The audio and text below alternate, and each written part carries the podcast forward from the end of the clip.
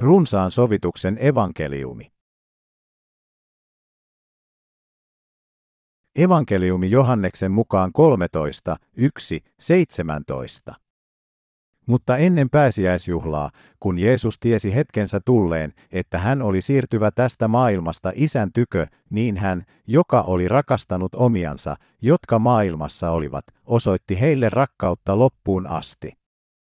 Ja ehtoollisella oltaessa, kun perkele jo oli pannut Juudas Iskariotin, Simonin pojan, sydämeen, että hän kavaltaisi Jeesuksen, niin Jeesus, tietäen, että isä oli antanut kaikki hänen käsiinsä ja että hän oli lähtenyt Jumalan tyköä ja oli menevä Jumalan tykö, nousi ehtoolliselta ja riisui vaippansa, otti liinavaatteen ja vyötti sillä itsensä.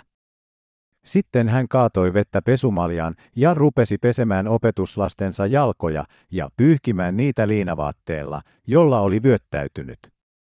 Niin hän tuli Simon Pietarin kohdalle, ja tämä sanoi hänelle, Herra, sinäkö peset minun jalkani? Jeesus vastasi ja sanoi hänelle, mitä minä teen, sitä et nyt käsitä, mutta vastedes sinä sen ymmärrät. Pietari sanoi hänelle, et ikinä sinä saa pestä minun jalkojani. Jeesus vastasi. Hänelle, ellen minä sinua pese, ei sinulla ole osuutta minun kanssani. Simon Pietari sanoi hänelle, Herra, älä pese ainoastaan minun jalkojani, vaan myös kädet ja pää. Jeesus sanoi hänelle, joka on kylpenyt, ei tarvitse muuta kuin että jalat pestään, ja niin hän on kokonaan puhdas, ja te olette puhtaat, ette kuitenkaan kaikki. Sillä hän tiesi kavaltajansa, sen tähden hän sanoi, ette kaikki ole puhtaat. Kun hän siis oli pessyt heidän jalkansa ja ottanut vaippansa ja taas asettunut aterialle, sanoi hän heille, ymmärrättekö, mitä minä olen teille tehnyt? Te puhuttelette minua opettajaksi ja herraksi, ja oikein te sanotte, sillä se minä olen. Jos siis minä, teidän hörranne ja opettajanne, olen pessyt teidän jalkanne, olette tekin velvolliset pesemään toistenne jalat. Sillä minä annoin teille esikuvan, että myös te niin tekisitte, kuin minä olen teille tehnyt. Totisesti, totisesti minä sanon teille, ei ole palvelija herraansa suurempi eikä lähettiläs. Lähettäjänsä suurempi. Jos te tämän tiedätte, niin olette autuaat, jos te sen teette. Miksi Jeesus pesi Pietarin jalat pääsiäistä edeltävänä päivänä? Juuri ennen jalkojensa pesua Jeesus sanoi, sitä et nyt käsitä, mutta vastedes sinä sen ymmärrät. Pietari oli paras Jeesuksen opetuslapsista. Hän uskoi, että Jeesus oli Jumalan poika ja todisti, että Jeesus oli Kristusina. Kun Jeesus pesi jalkansa, siihen on täytynyt olla hyvä syy. Kun Pietari tunnusti uskonsa, että Jeesus oli Kristusina, se tarkoitti, että hän uskoi Jeesuksen olevan vapahtaja, joka pelastaisi hänet kaikista hänen synneistään. Miksi Jeesus pesi opetuslasten jalat ennen kuin hänet ristiinnaulittiin? Koska hän halusi heidän ymmärtävän hänen täydellisen pelastuksensa. Miksi hän pesi Pietarin jalat? Jeesus tiesi, että Pietari pian kieltäisi hänet kolme kertaa ja että hän jatkaisi syntiä tulevaisuudessa. Jos Pietarin sydämeen olisi jäänyt syntiä sen jälkeen, kun Jeesus oli noussut taivaaseen, hän ei olisi voinut olla yhteydessä Jeesukseen.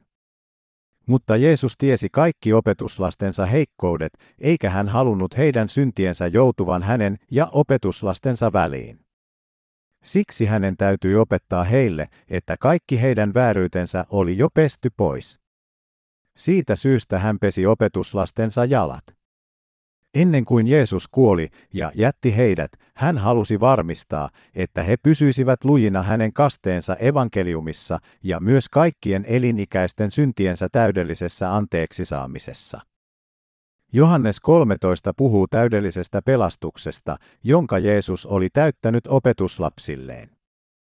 Pesessään heidän jalkojaan Jeesus kertoi heille kasteensa evankeliumin viisaudesta, jonka kautta kaikki ihmiset voitiin pestä rikkomuksistaan.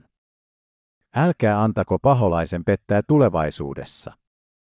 Olen ottanut pois kaikki sinun syntisi kasteellani Jordanjoessa ja tuomitsen heidän puolestaan ristillä. Sitten minä nousen kuolleista ja täytän uudesti syntymisen pelastuksen teille kaikille.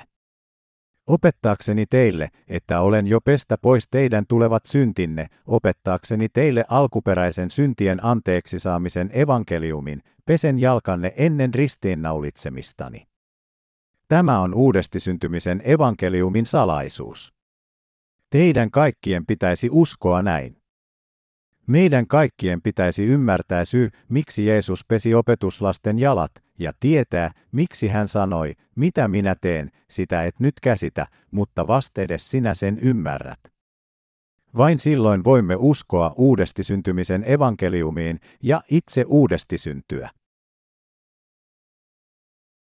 Hän sanoi Johanneksen 13, 12, SSA. Mitä ovat loukkaukset? Ne ovat syntejä, joita teemme joka päivä heikkoutemme vuoksi. Ennen kuolemaansa ristillä Jeesus söi illallista opetuslastensa kanssa ja vakuutti heidät syntien anteeksi saamisen evankeliumista pesemällä heidän jalkansa omilla käsillään. Niin Jeesus, tietäen, että isä oli antanut kaikki hänen käsiinsä ja että hän oli lähtenyt Jumalan tyköä ja oli menevä Jumalan tykö, nousi ehtoolliselta ja riisui vaippansa, otti liinavaatteen ja vyötti sillä itsensä. Sitten hän kaatoi vettä pesumaljaan ja rupesi pesemään opetuslastensa jalkoja ja pyyhkimään niitä liinavaatteella, jolla oli vyöttäytynyt. Niin hän tuli Simon Pietarin kohdalle, ja tämä sanoi hänelle, Herra, sinäkö peset minun jalkani? Jeesus vastasi ja sanoi hänelle, mitä minä teen, sitä et nyt käsitä, mutta vastedes sinä sen ymmärrät, evankeliumi Johanneksen mukaan. Hän opetti opetuslapsilleen kasteen evankeliumia ja syntien sovitusta kasteensa vedellä. Jeesukselle uskollisena Pietari ei tuohon aikaan kyennyt ymmärtämään syytä, miksi Jeesus Herra pesi hänen jalkansa. Kun Pietari todella ymmärsi, mitä Jeesus oli tehnyt hänen hyväkseen, tapa, jolla hän uskoi Jeesukseen, oli muuttunut. Jeesus halusi opettaa hänelle syntien anteeksi saamisesta, kasteensa veden evankeliumista. Hän oli huolissaan siitä, että Pietari ei ehkä voisi tulla hänen luokseen kaikkien tulevien syntiensä vuoksi, toisin sanoen hänen lihansa syntien vuoksi. Jeesus pesi heidän jalkansa, jotta paholainen ei voinut ottaa pois opetuslasten uskoa. Myöhemmin Peter ymmärsi, ja miksi. Jeesus valmisti tien, jotta jokainen, joka uskoo hänen kasteensa veteen ja vereen, olisi lunastettu synneistään ikuisiksi ajoiksi. Johanneksen luvussa 13 on kirjattu sanat, jotka hän puhui pestäessään opetuslastensa jalkoja. Ne ovat erittäin tärkeitä sanoja, jotka vain uudesti syntyneet voivat todella ymmärtää. Syy, miksi Jeesus pesi opetuslastensa jalat ennen pääsiäistä, oli auttaa heitä ymmärtämään, että hän oli jo pesty pois kaikki heidän elinikäiset syntinsä. Jeesus sanoi, miksi minä pesen sinun jalkasi, et nyt ymmärrä, mutta sen jälkeen tulet tietämään. Nämä sanat Pietarille sisälsivät totuuden iankaikkisesta lunastuksesta hänessä. Meidän kaikkien tulee tietää ja uskoa Jeesuksen kasteeseen, joka on pesty pois kaikki syntimme ja vääryytemme. Jeesuksen kaste Jordanilla oli evankeliumi syntien siirtämisestä kätten päälle panemisen kautta. Meidän kaikkien tulee uskoa Jeesuksen sanoihin. Hän otti pois kaikki maailman synnit kastellaan ja suoritti syntien anteeksi saamisen tullessaan tuomituksi ja ristiinnaulituksi. Jeesus kastettiin päästäkseen eroon kaikista ihmisten synneistä. Kaikkien elinikäisten rikkomastemme anteeksiantaminen täyttyy Jeesuksen kasteella ja verellä. Mikä on paholaisen, Paula, vanhurskaita vastaan? Paholainen yrittää pettää vanhurskaita tehdäkseen heistä jälleen syntisiä. Jeesus tiesi hyvin, että sen jälkeen kun hän oli ristiinnaulittu, noussut kuolleista ja mennyt ylös taivaaseen, paholainen ja väärän uskon levittäjät tulisivat ja yrittäisivät pettää opetuslapset.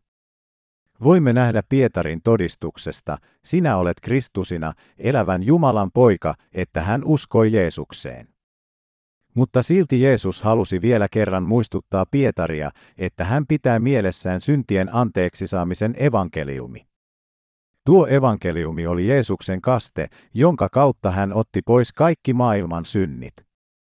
Hän halusi opettaa sen vielä kerran Pietarille, opetuslapsille ja jopa meille, jotka tulemme myöhemmin. Mitä minä teen, sitä et nyt käsitä, mutta vastedes sinä sen ymmärrät. Aina kun Jeesuksen opetuslapset tekivät syntiä, paholainen kiusasi ja tuomitsi heidät sanoen, katso. Jos teet edelleen syntiä, kuinka voit sanoa olevasi ilman syntiä? Sinua ei ole pelastettu. Olet vain syntinen. Estääkseen tällaisen tartunnan Jeesus kertoi heille, että heidän uskonsa Jeesuksen kasteeseen oli jo pesenyt pois kaikki heidän elinikäiset syntinsä menneet, nykyiset ja tulevat. Te kaikki tiedätte, että minut kastettiin. Syy, miksi minut kastettiin Jordanilla, oli pestä pois kaikki elinikäiset syntisi, samoin kuin ihmiskunnan perisynti. Pystytkö nyt ymmärtämään, miksi minut kastettiin ja miksi minun täytyy tulla ristiin ja kuolla ristillä? Jeesus pesi opetuslastensa jalat osoittaakseen heille, että hän oli ottanut pois kaikki heidän päivittäiset syntinsä kasteensa kautta ja että hän ottaisi heidän puolestaan tuomion ristillä. Nyt sinä ja minä olemme lunastetut kaikista synneistämme uskomme kautta Jeesuksen kasteen ja veren evankeliumiin, joka mahdollistaa saamaan kaikkien syntiemme anteeksi. Jeesus kastettiin ja ristiinnaulittiin puolestamme. Hän on pesty pois kaikki syntimme kastellaan ja verellään. Jokainen, joka tuntee syntien sovituksen evankeliumin ja uskoo siihen ja joka uskoo totuuteen, on lunastettu kaikista synneistään. Mitä uudesti syntyneen sitten pitäisi tehdä pelastuttuaan? Heidän on tunnustettava syntinsä joka päivä ja uskottava Jeesuksen kasteen ja veren pelastukseen, kaikkien heidän sovituksensa evankeliumiin. Syntejä. Evankeliumi syntien anteeksi saamisesta on se, mitä meidän, uudesti syntyneiden, tulee painaa syvästi mieleemme. Jos teet jälleen syntiä, tarkoittaako se, että olet jälleen syntinen? Ei. Kun tiedämme, että Jeesus otti pois kaikki syntimme, kuinka me voisimme tulla jälleen syntisiksi? Jeesuksen kaste ja hänen verensä ristillä oli evankeliumi kaikkien syntiemme sovituksesta. Jokainen, joka uskoo tähän alkuperäiseen syntien anteeksi saamisen evankeliumiin, voi poikkeuksetta syntyä uudesti vanhurskaana ihmisenä. Vanhurskaat eivät voi enää koskaan tulla syntisiä. Miksi vanhurskaat eivät voi enää koskaan tulla syntisiä? Koska Jeesus on jo sovittanut kaikki heidän elinikäiset syntinsä. Jos uskot syntien anteeksi saamisen, veden ja hengen evankeliumiin, mutta silti koet olevasi syntinen jokapäiväisten rikkomastesi vuoksi, sinun on mentävä Jordanille, jossa Jeesus kastettiin ottamaan pois kaikki sinun syntisi. Jos sinusta tulisi jälleen syntinen saatuasi syntien anteeksi saamisen, Jeesus joutuisi kastamaan uudestaan. Sinun täytyy uskoa syntisi anteeksi antamiseen Jeesuksen kasteen evankeliumissa. Sinun on pidettävä mielessä, että Jeesus otti pois kaikki syntisi kerralla kasteensa kautta. Sinulla on oltava horjumaton usko Jeesukseen Kristukseen vapahtajanasi. Jeesukseen uskominen vapahtajanasi tarkoittaa, että uskot Jeesuksen kasteeseen, joka otti pois kaikki elinikäiset syntisi.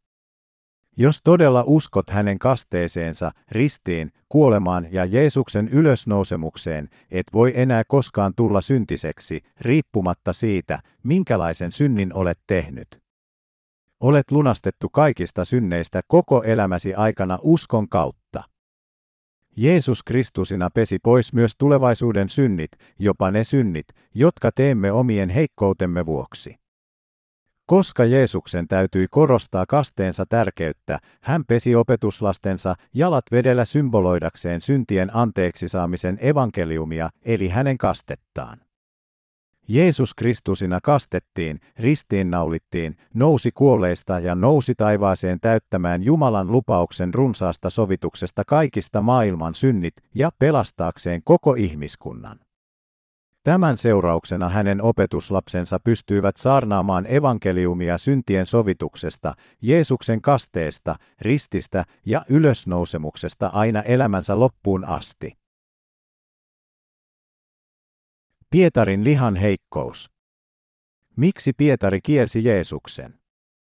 Koska hän oli heikko. Raamattu kertoo meille, että kun Pietari kohtasi ylipapin kaifaan palvelijat ja häntä syytettiin yhdeksi Jeesuksen seuraajista, hän kielsi sen kahdesti sanoen, en tunne sitä miestä. Sitten hän kirosi ja vannoi sen kolmannen kerran. Lukekaamme kohta Matteuksen 26, 69, stää. Mutta Pietari istui ulkopuolella esipihassa. Ja hänen luoksensa tuli muuan palvelijatar ja sanoi, sinäkin olit Jeesuksen, galilealaisen, seurassa. Mutta hän kielsi kaikkien kuullen ja sanoi, en ymmärrä, mitä sanot. Ja kun hän oli mennyt ulos portille, näki hänet toinen nainen ja sanoi siellä oleville, tämäkin oli Jeesuksen, nasaretilaisen, seurassa. Ja taas hän kielsi valalla vannoen, en tunne sitä miestä. Vähän sen jälkeen tulivat ne, jotka siinä seisoivat, ja sanoivat Pietarille, totisesti, sinä myös olet yksi heistä, sillä kielimurteesikin ilmaisee sinut. Silloin hän rupesi sadattelemaan ja vannomaan, en tunne sitä miestä. Ja samassa lauloi kukko. Niin Pietari muisti Jeesuksen sanat, jotka hän oli sanonut, ennen kuin kukko laulaa, sinä kolmesti minut kiellät. Ja hän meni ulos ja itki katkerasti evankeliumi Matteuksen mukaan 26, 69, 75. Pietari todella uskoi Jeesukseen ja seurasi häntä uskollisesti. Hän uskoi, että Herra Jeesus oli hänen vapahtajansa ja tuleva profeetta. Mutta kun Jeesus vietiin Kaifaan hoviin ja hänelle tuli vaarallista paljastaa suhteensa Jeesukseen viranomaisille, hän kielsi ja kirosi hänet heidän edessään. Pietari ei tiennyt, että hän kieltäisi Jeesuksen, mutta Jeesus tiesi, että hän kieltäisi. Jeesus tiesi Pietarin heikkouden perusteellisesti. Alaviivasen tähden Jeesus pesi Pietarin jalat ja kaiverroi pelastuksen evankeliumin hänen muistolleen, kuten Johanneksen evankeliumissa 13 on kirjoitettu. Te teet syntiä tulevaisuudessa, mutta minä olen jo pestä pois kaikki tulevat syntisi.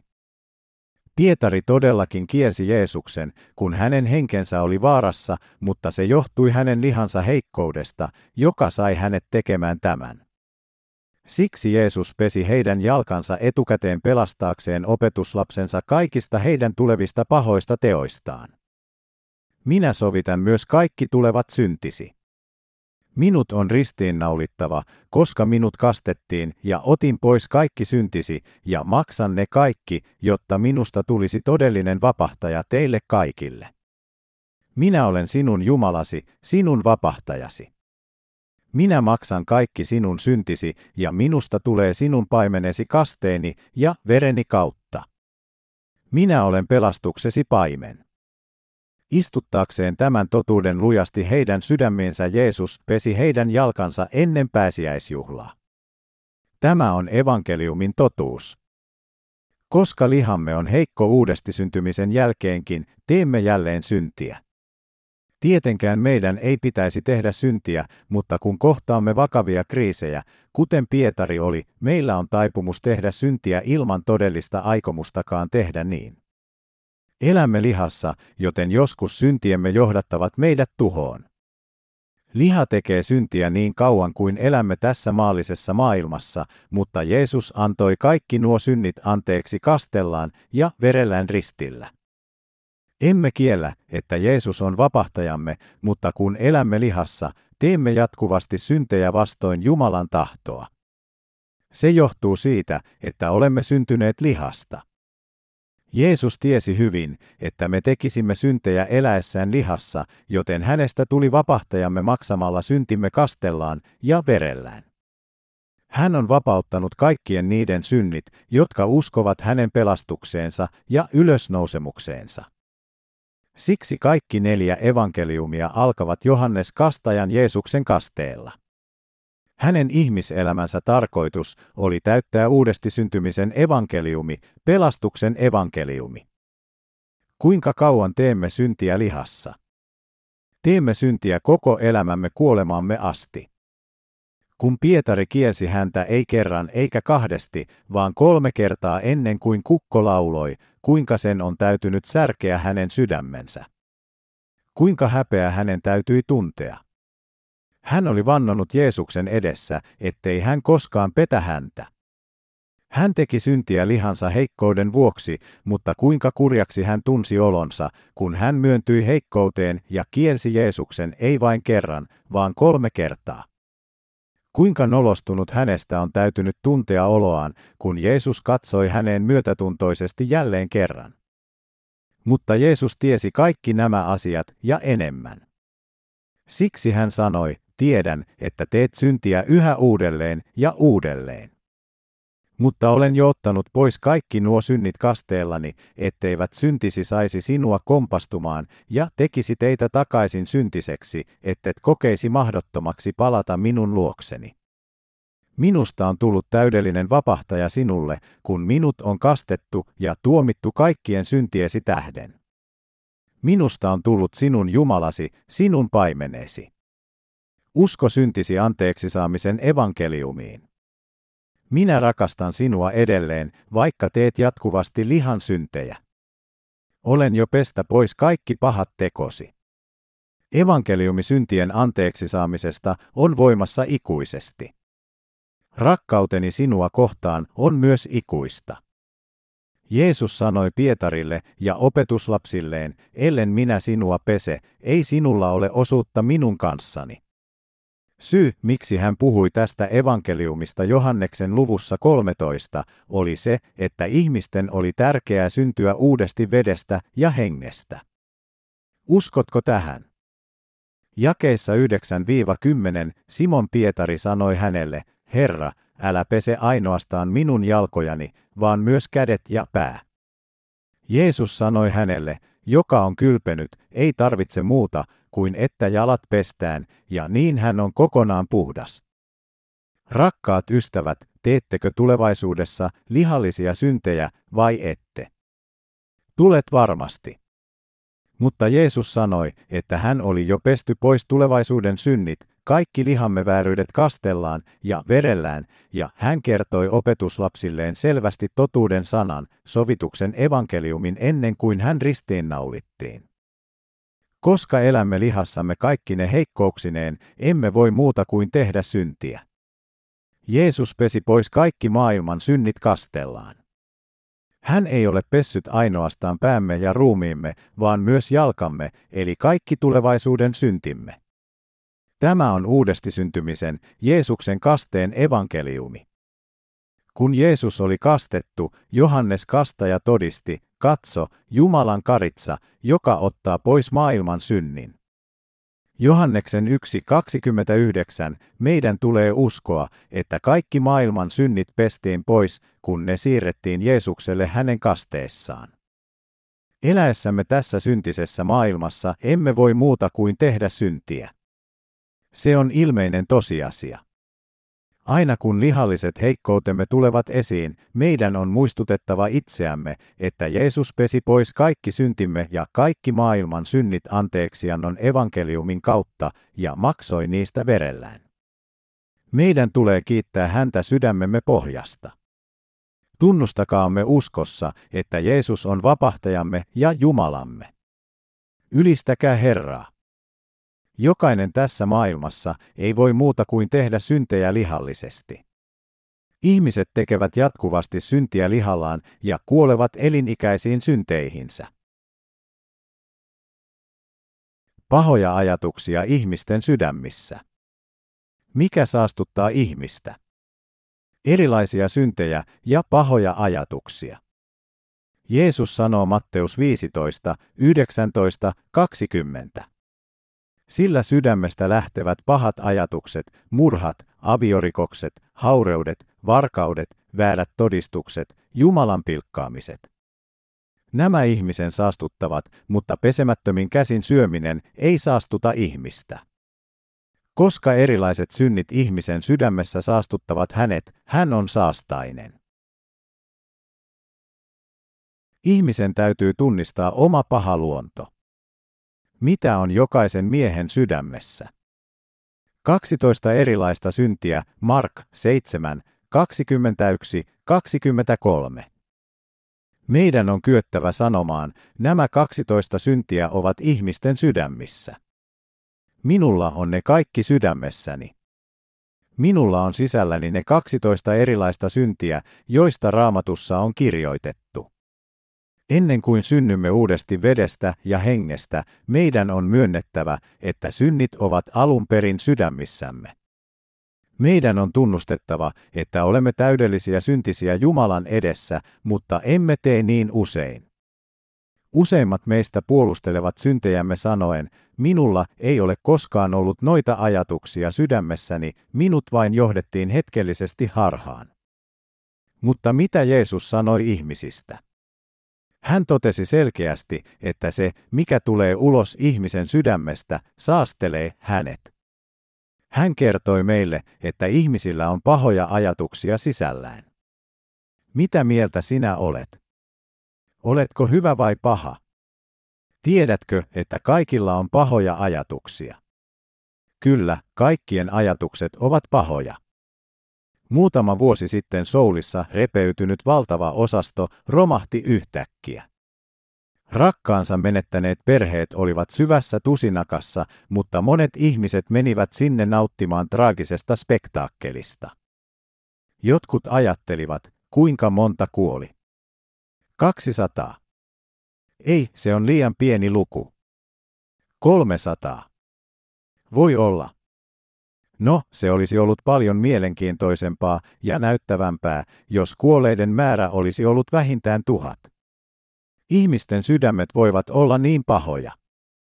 Meidän on hyväksyttävä se. Kuinka epäkunnioittavaa se olikaan kuolleita kohtaan. Kuinka tuhoisa se oli perheille. Jotkut tuhoutuivat taloudellisesti. Jotkut katsojista eivät olleet kovin myötätuntoisia. Olisi ollut paljon mielenkiintoisempaa, jos useampi olisi kuollut. Mikä spektaakkeli? Entä jos sama tapahtuisi pallopuistossa, joka on täynnä ihmisiä? Tuhansia haudattaisiin raunioiden alle, eikö niin? Kyllä. Se olisi varmasti paljon mielenkiintoisempaa kuin tämä. Ehkä joillain on ollut tällaisia ajatuksia. Samat ilmiöt voidaan kuulla auto-onnettomuuksista. Uteliat katsojat ovat alttiita pettymään pieniin kolariin. Me kaikki tiedämme kuinka pahoja voimme joskus olla. Emme tietenkään koskaan sanoisi niin pahoja ajatuksia ääneen. Saatamme napsauttaa kieltämme ja ilmaista myötätuntomme, kun katsomme sattumalta sattumaa, mutta salaa sydämessämme kaipaamme siitä näyttävämpää. Haluamme nähdä kauheita tragedioita, joissa kuolee tuhansia ihmisiä, kunhan se ei ole etujemme vastaista. Tällä tavalla ihmisten sydämet toimivat. Useimmat meistä ovat tällaisia ennen uudesti syntymistä. Murhaa jokaisen ihmisen sydämessä. Miksi teemme syntiä? Koska meillä on pahoja ajatuksia sydämessämme. Jumala sanoi meille, että jokaisen ihmisen sydämessä on murha. Mutta monet kielsivät sen Jumalan edessä sanoen, kuinka voit sanoa noin? Minulla ei ole murhaajatuksia sydämessäni. Kuinka voit edes pitää minua sellaisena ihmisenä? He eivät koskaan myöntäisi, että heillä on murha sydämessään. He ajattelevat, että murhaajat ovat eri rotua kuin he. Se sarjamurhaaja uutisissa toissapäivänä, väkijoukot, jotka ovat murhanneet ja polttaneet ihmisiä kellareissaan, ovat niitä, joilla on murha sydämessään. Ne ovat eri rotua. En voisi koskaan olla kuin he. He ovat roistoja. Murhaajat. He suuttuivat rikollisista ja huutavat, pahoista siemenistä syntyneet tulee pyyhkiä pois tämän maan pinnalta. Heidät kaikki pitäisi tuomita kuolemaan. Mutta valitettavasti ajatus murhasta on noiden suuttuneiden ihmisten sydämissä, samoin kuin sarjamurhaajien ja murhaajien sydämissä. Jumala kertoo meille, että kaikkien ihmisten sydämissä on murha. Meidän on hyväksyttävä Jumalan sana, joka näkee jopa mieleemme kätketyt asiat. Siksi meidän on myönnettävä, olen syntinen ja murha sydämessäni. Kyllä, Jumala sanoi meille, että kaikkien ihmisten sydämissä on pahoja ajatuksia, murhat mukaan lukien. Hyväksykäämme Jumalan sana. Kun ihmisten sukupolvet muuttuvat pahemmiksi, kaikenlaisista henkilökohtaisista suojavarusteista tulee murhan työkaluja.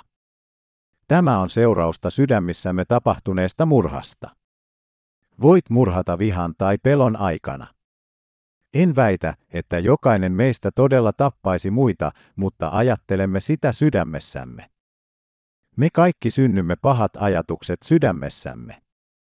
Jotkut todellakin päätyvät tappamaan, ei siksi, että he ovat erityisesti syntyneet murhaajiksi, vaan siksi, että me kaikki voimme tulla murhaajiksi. Jumala kertoo meille, että sydämessämme on pahoja ajatuksia ja murha. Se on totuus. Kukaan meistä ei ole poikkeus tähän totuuteen. Siksi meidän oikea tie on ottaa vastaan Jumalan sana ja totella. Teemme syntiä tässä maailmassa, koska meillä on pahoja ajatuksia sydämessämme.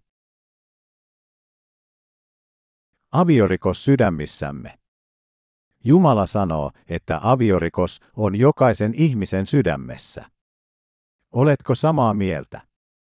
Myönnätkö, että sinulla on aviorikos sydämessäsi? Kyllä, aviorikos on jokaisen ihmisen sydämessä. Siksi prostituutio ja muut eksuaalirikokset kukoistavat yhteiskunnassamme. Se on yksi varmimmista tavoista ansaita rahaa kaikilla ihmiskunnan historian ajanjaksoilla.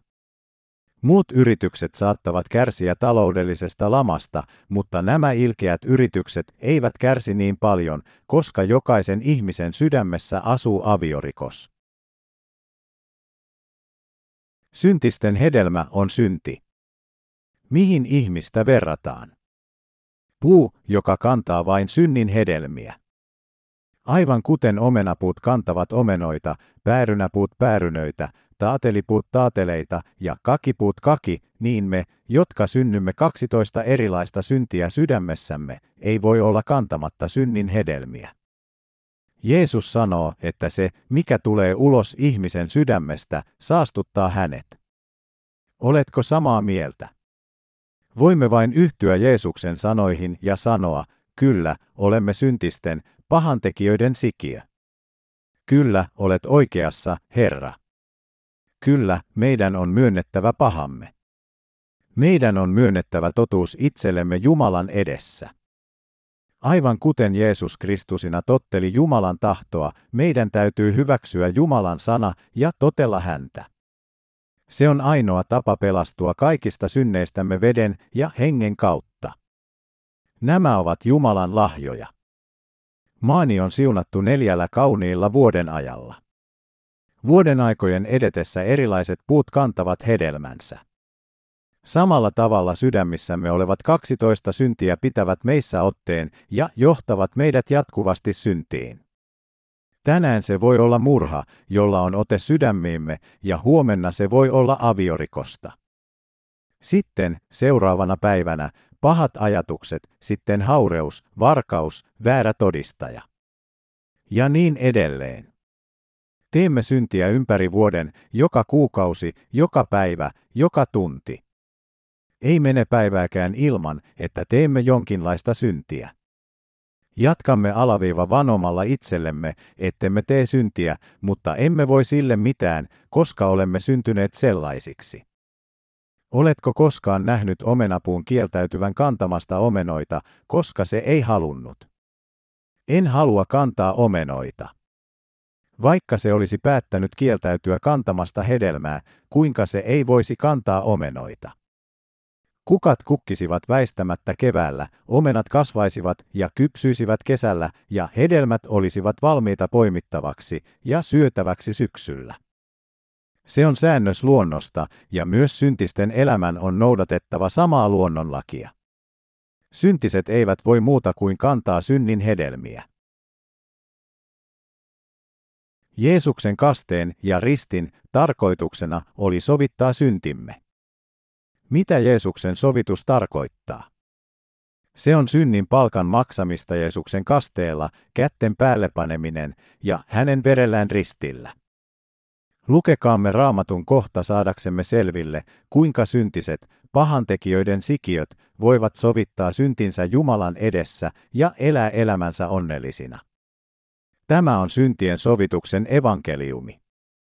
Mooseksen kirjan neljäs luvussa sanotaan, jos joku rahvaasta erehdyksestä rikkoo jotakuta Herran käskyä vastaan tekemällä sellaista, mitä ei saa tehdä, ja niin joutuu vikapääksi, ja hän sitten saa tietää rikkomuksensa, jonka hän on tehnyt, niin tuokoon rikkomuksensa tähden, jonka hän on tehnyt, uhrilahjanaan vuohen, virheettömän naaraspuolen.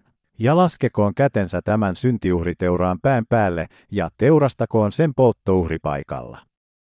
Ja pappi ottakoon sen verta sormeensa ja sivelköön sitä polttouhrialttarin sarviin, kaiken muun veren hän vuodattakoon alttarin juurelle. Ja hän irroittakoon kaiken sen rasvan, niin kuin rasva irroitetaan yhteysuhrista, ja pappi polttakoon sen alttarilla suloisena tuoksuna Herralle. Kun pappi näin on toimittanut hänelle sovituksen, annetaan hänelle anteeksi kolmas Mooseksen 4, 27, 31. Miten ihmiset sovittivat syntinsä vanhan testamentin päivinä? He panivat kätensä ensin syntiuhrin pään päälle ja siirsivät syntinsä sen päälle. Se on kirjoitettu Mooseksen kirjassa. Jos joku teistä tahtoo tuoda uhrilahjan Herralle, niin tuokaa uhrilahjanne karjasta, joko raavaista tai lampaista. Jos hänen uhrilahjansa on raavas polttouhri, tuokoon virheettömän urospuolen, ilmestysmajan ovelle hän tuokoon sen, että Herran mielisuosio tulisi hänen osaksensa. Ja hän laskekoon kätensä polttouhriteuraan pään päälle, niin se on oleva otollinen ja tuottava hänelle sovituksen, kolmas Mooseksen yksi, kaksi, neljä. Kun tuon aikakauden henkilö tunnisti synnin sydämessään, hänen täytyi valmistaa syntiuhreja, joita käytettiin synnin sovittamiseen. Hän joutui laskemaan kätensä syntiuhrin pään päälle siirtääkseen tekemänsä synnit eteenpäin. Pyhän tabernaakkelin esipihassa oli polttouhrialttari. Se oli laatikkomainen, hieman saanatuolipöytää isompi ja sen jokaisessa kulmassa oli sarvet. Israelin kansa sovitti syntinsä siirtämällä syntinsä syntiuhrin päähän ja polttamalla sen lihan polttouhrialttarilla. Mooseksen kirjassa Jumala käski heitä tarjoamaan sen omasta tahdostaan kohtaamisteltan ovella Herran edessä. Heidän syntinsä siirtyivät syntiuhrille, kun he panivat kätensä sen pään päälle, ja sitten syntiset katkaisivat uhrin kurkun tappaakseen sen. Ja papit panivat sen veren polttouhrialttarin sarviin. Sen jälkeen uhriruumis puhdistettiin sisäelimistään ja sen liha leikattiin paloiksi ja poltettiin tuhkaksi polttouhrialtarilla. Sitten lihan makea tuoksu tarjottiin Jumalalle heidän sovituksensa vuoksi. Näin he sovittivat päivittäiset syntinsä. Jumala salli toisen sovitusuhrin heidän vuosittaisista synneistään. Se erosi päivittäisten syntien sovitusuhrista.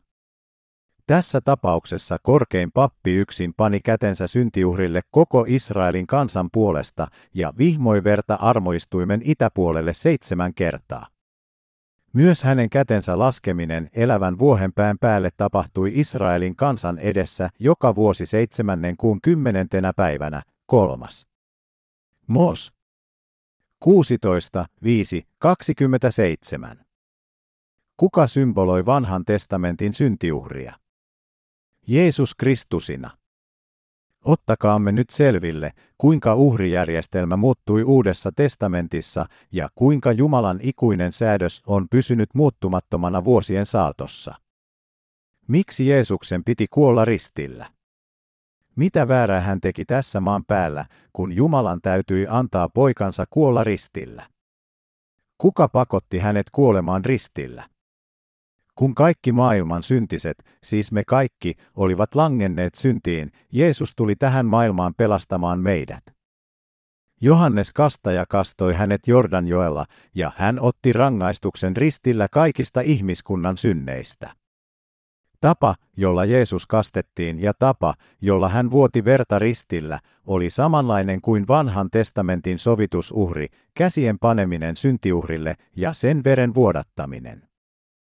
Näin se oli tehty vanhassa testamentissa.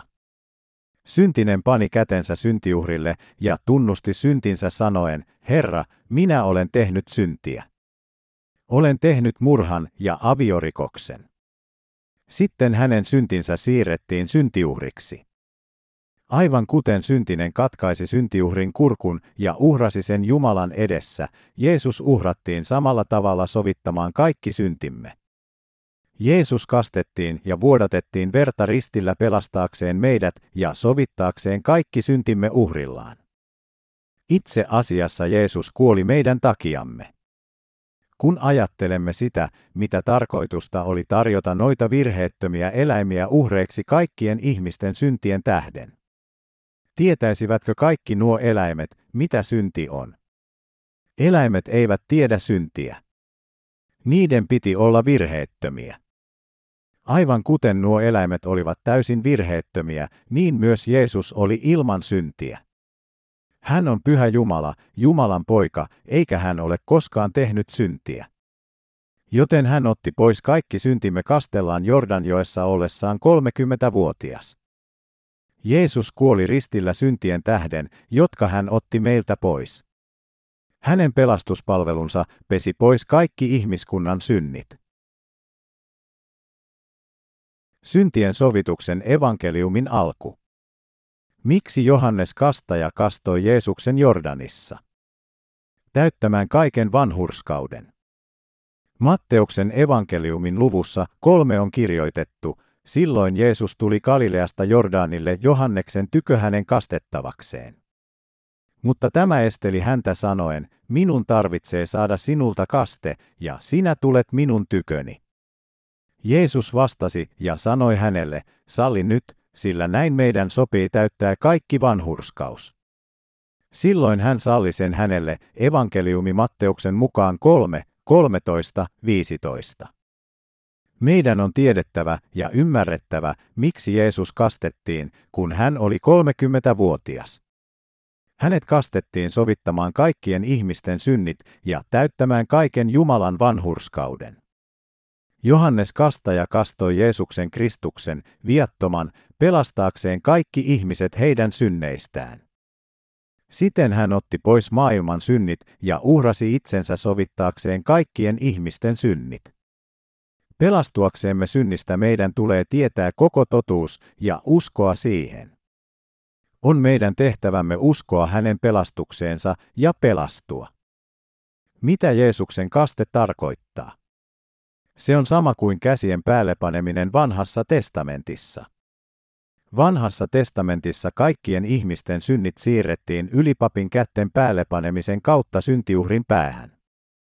Vastaavasti Uudessa testamentissa Jeesus otti pois maailman synnit esittämällä itsensä syntiuhriksi ja Johannes Kastajan kastamalla hänet. Johannes Kastaja oli suurin mies kaikista ihmisistä, Jumalan asettaman ihmiskunnan edustaja. Ihmiskunnan edustajana, ihmiskunnan ylimmäisenä pappina hän pani kätensä Jeesuksen päälle ja siirsi kaikki maailman synnit hänen päälleen. Kaste tarkoittaa siirtyä, tulla haudatuksi ja tulla pestyksi. Tiedätkö, miksi Jeesus tuli tähän maailmaan ja Johannes kastaja kastoi hänet? Uskotko Jeesukseen, kun tiedät hänen kasteensa merkityksen? Jeesuksen kasteen tarkoituksena oli ottaa pois kaikki syntimme, synnit, joita me, pahantekijöiden sikiöt, teemme lihallamme läpi elämämme.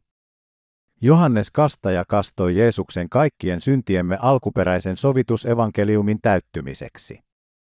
Matteuksen 3, 13, 17, se alkaa silloin, ja se viittaa aikaan, jolloin Jeesus kastettiin, aikaan, jolloin kaikki maailman synnit siirrettiin hänen päälleen.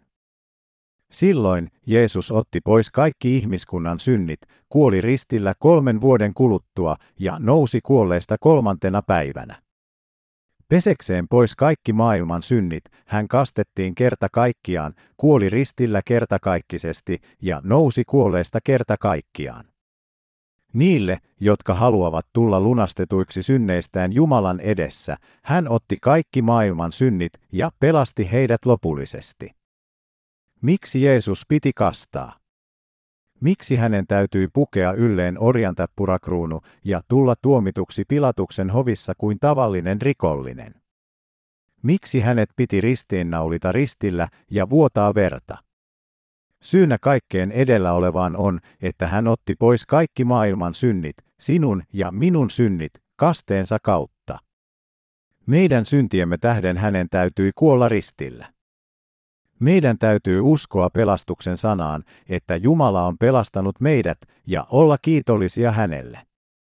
Ilman Jeesuksen kastetta, hänen ristiään ja ylösnousemusta meille ei olisi pelastusta. Kun Johannes kastoi Jeesuksen ottaakseen pois kaikki maailman synnit, hän otti pois meidän syntimme ja näin pelasti meidät, jotka uskomme hänen pelastusevankeliumiinsa. Jotkut ihmiset ajattelevat, Jeesus otti pois vain alkuperäisen synnin, eikö niin? Mutta he ovat väärässä. Raamatussa on selvästi kerrottu, että Jeesus otti pois kaikki maailman synnit lopullisesti, kun hänet kastettiin. Kaikki syntimme, myös perisynti, on pesty pois. Jeesus sanoo Matteuksen evankeliumissa 3.15, sillä näin meidän sopii täyttää kaikki vanhurskaus. Kaiken vanhurskauden täyttäminen tarkoittaa, että meiltä on poikkeuksetta otettu pois kaikki synnit. Onko Jeesus pestänyt pois myös kaikki elinikäiset syntimme? Kyllä hänellä on. Etsikäämme todiste siitä ensin Mooseksen kirjasta. Se kertoo meille korkeimmasta pappista ja sovituspäivän uhrista. Sovitusuhri kaikkien israelilaisten vuotuisten syntien puolesta. Voisiko israelilaiset pyhittää kerta kaikkiaan tämän maan syntiuhrilla? Ei koskaan. Ja Aaron tuokoon oman syntiuhrimullikkansa ja toimittakoon sovituksen itsellensä ja perheellensä. Sitten hän ottakoon ne kaksi kaurista ja asettakoon ne Herran eteen ilmestysmajan ovelle.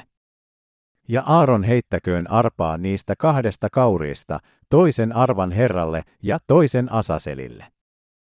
Ja Aaron tuokoon sen kauriin, jonka arpa määräsi herralle, ja uhratkoon sen syntiuhriksi. Mutta se kauris, jonka arpa määräsi Asaselille, asetettakoon elävänä Herran eteen, että sille toimitettaisiin sovitus, ja se sitten päästettäisiin erämaahan Asaselille, kolmas Mooseksen 16, 6, 10. Täällä Aaron otti kaksi kaurista kohtaamisteltan ovelle sovittaakseen israelilaisten vuosittaiset synnit. Ja Aaron heittäköön arpaa niistä kahdesta kauriista, toisen arvan herralle ja toisen asaselille. Päivittäisten syntien lailliseen sovitukseen tarvittiin uhrieläin, jotta syntisen synti voitaisiin siirtää sille asettamalla kätensä uhrin pään päälle.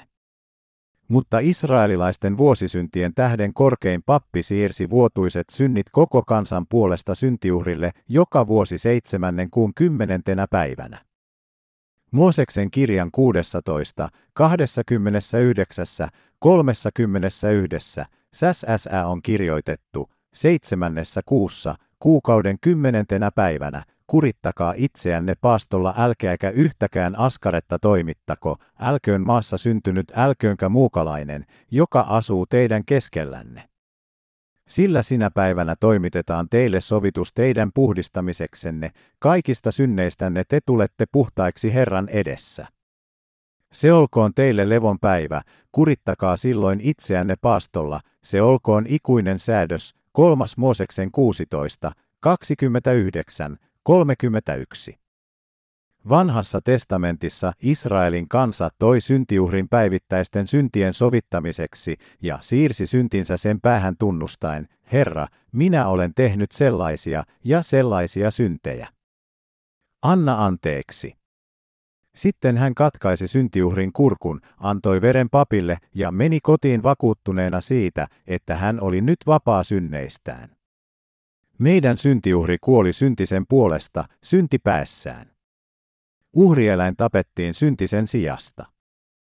Vanhassa testamentissa syntiuhri saattoi olla vuohi, lammas, vasikka tai härkä, toisin sanoen yksi pyhistä eläimistä, jotka Jumala oli erottanut. Jumala salli äärettömässä armossaan uhrata eläimen hengen sen sijaan, että syntinen joutuisi kuolemaan syntiensä vuoksi. Tällä tavalla vanhassa testamentissa syntiset saattoivat sovittaa syntinsä sovitusuhrin kautta. Synnintekijän rikkomukset siirrettiin päälle panemalla syntiuhriksi ja sen veri annettiin papille sovittamaan syntisen syntiä. Syntejä oli kuitenkin mahdotonta sovittaa joka päivä. Tämän seurauksena Jumala salli korkeimman papin sovittaa kokonaisen vuoden synnit joka vuosi seitsemännen kuukauden kymmenentenä päivänä koko Israelin kansan puolesta. Sitten oli korkean papin rooli sovituspäivänä. Ensin Aaron korkein pappi pani kätensä syntiuhrin päälle tunnustaen kansan synnit, Herra, Israelin kansa on tehnyt sellaisia ja sellaisia syntejä, murhia, aviorikosta, haureutta, varkautta, väärää todistusta, Jumalan pilkkaa. Sitten hän katkaisi syntiuhrin kurkun, otti sen veren ja pirskotti sitä verta seitsemän kertaa armoistuimelle pyhän pyhäkön sisällä. Raamatussa lukua seitsemän pidetään täydellisenä lukuna. Hänen tehtävänsä oli siirtää ihmisten vuotuiset synnit heidän puolestaan syntiuhrin päähän, ja syntiuhri uhrattiin sijaisena. Koska Jumala on oikeudenmukainen pelastaakseen kaikki ihmiset heidän synneistään, hän salli syntiuhrin kuolla ihmisten sijaan. Koska Jumala on todella armollinen, hän salli ihmisten uhrata uhrieläimen elämän heidän sijaansa.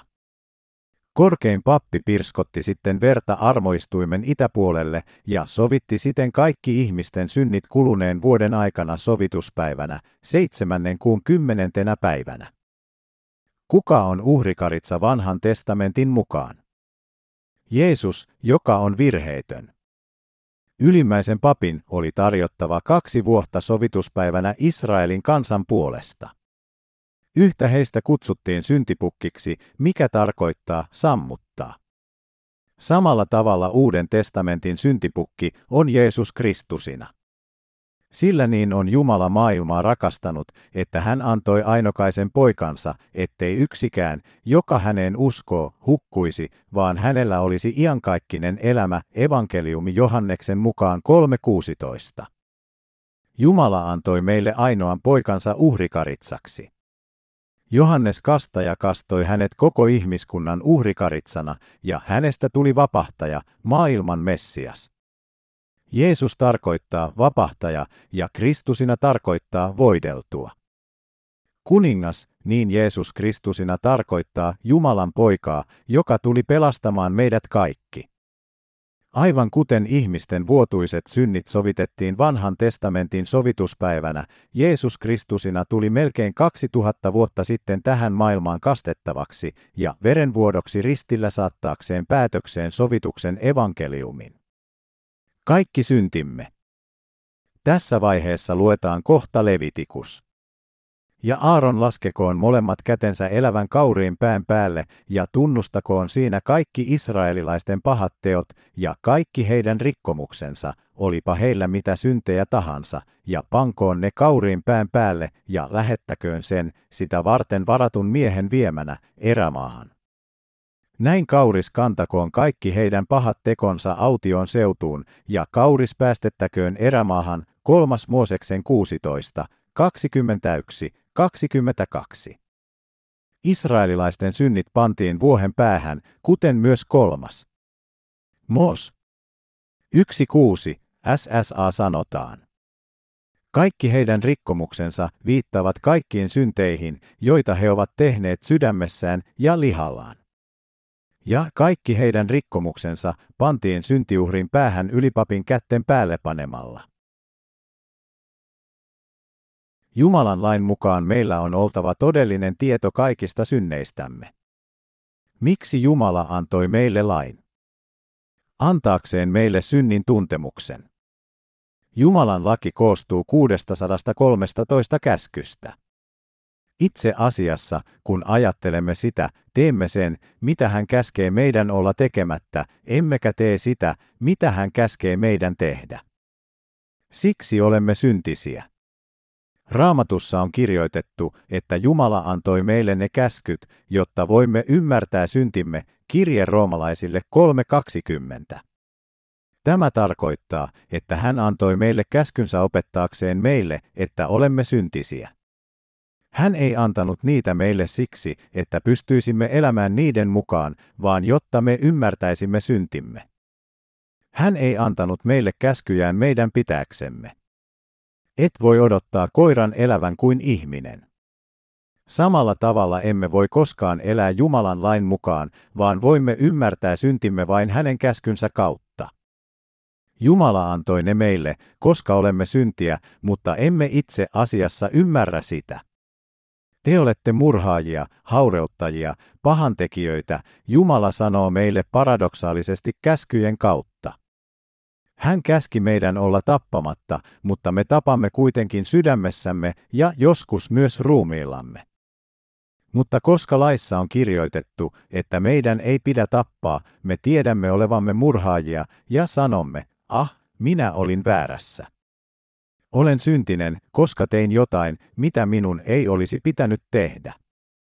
Olen tehnyt syntiä. Pelastaakseen Israelin kansan synnistä Jumala salli Aaronin uhrata sovitusuhrin vanhassa testamentissa, ja Aaron sovitti kansan kerran vuodessa. Vanhassa testamentissa sovituspäivänä Jumalalle piti uhrata kaksi syntiuhria. Toinen uhrattiin Jumalan edessä, kun taas toinen lähetettiin erämaahan kätten päällepanon jälkeen, ja se otti mukaansa kaikki ihmisten vuosittaiset synnit. Ennen kuin vuohi sopivan miehen kädellä lähetettiin erämaahan, korkein pappi laski kätensä elävän vuohenpään päälle ja tunnusti Israelin synnit. Herra, ihmiset ovat tappaneet, haureuttaneet, varastaneet, palvoneet epäjumalia. Me olemme tehneet syntiä sinun edessäsi. Palestiinan maa on erämaa. Syntipukki lähetettiin loputtomaan erämaahan ja lopulta kuoli. Kun se lähetettiin pois, Israelin kansa katsoi sitä, kunnes se katosi kaukaisuuteen ja uskoi, että heidän syntinsä olivat kadonneet syntipukin mukana. Kansa ansaitsi näin mielenrauhan, ja syntipukki kuoli erämaassa koko kansan vuosittaisten syntien vuoksi. Tällä tavalla Jumala sovitti kaikki syntimme Jumalan karitsan, Jeesuksen Kristuksen, kautta. Kaikki syntimme pestiin kokonaan pois Jeesuksen kasteen ja hänen verensä kautta ristillä. Jeesus on Jumala ja vapahtajamme. Hän on Jumalan poika, joka tuli pelastamaan koko ihmiskunnan synnistä. Hän on luoja, joka loi meidät kuvakseen ja tuli alas tähän maailmaan pelastamaan meidät synnistä. Jeesukselle ei siirretty ainoastaan päivittäisiä synnit, joita teemme lihallamme, vaan myös kaikki tulevat syntimme sekä mielemme ja lihamme synnit. Näin ollen Johannes Kastajan täytyi kastaa hänet täyttääkseen kaiken Jumalan vanhurskauden, täydellisen sovituksen kaikista maailman synneistä. Kolme vuotta ennen Jeesuksen ristiinnaulimista, kun hän aloitti julkisen toimintansa, hän otti pois kaikki maailman synnit saamalla Johannes Kastajan kasteen Jordan joessa. Hänen ihmiskunnan pelastuksensa kaikkien syntiemme sovituksen kautta alkoi hänen kasteestaan. Jordanjoessa, paikassa, jossa se saattoi olla noin vyötärölle syvä, Johannes kastaja pani kätensä Jeesuksen pään päälle ja upotti hänet veteen.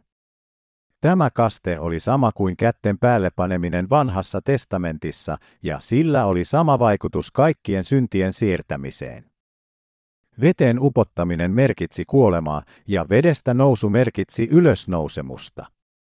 Näin ollen Johannes Kastajan kasteella Jeesus oli täyttänyt ja ilmoittanut kaikki kolme hänen tehtävänsä osat, kaikkien syntien poistaminen, ristiinnaulitseminen ja ylösnousemus. Me voimme pelastua vain, jos noudatamme niitä sanoja, joilla Jeesus pelasti meidät synnistä.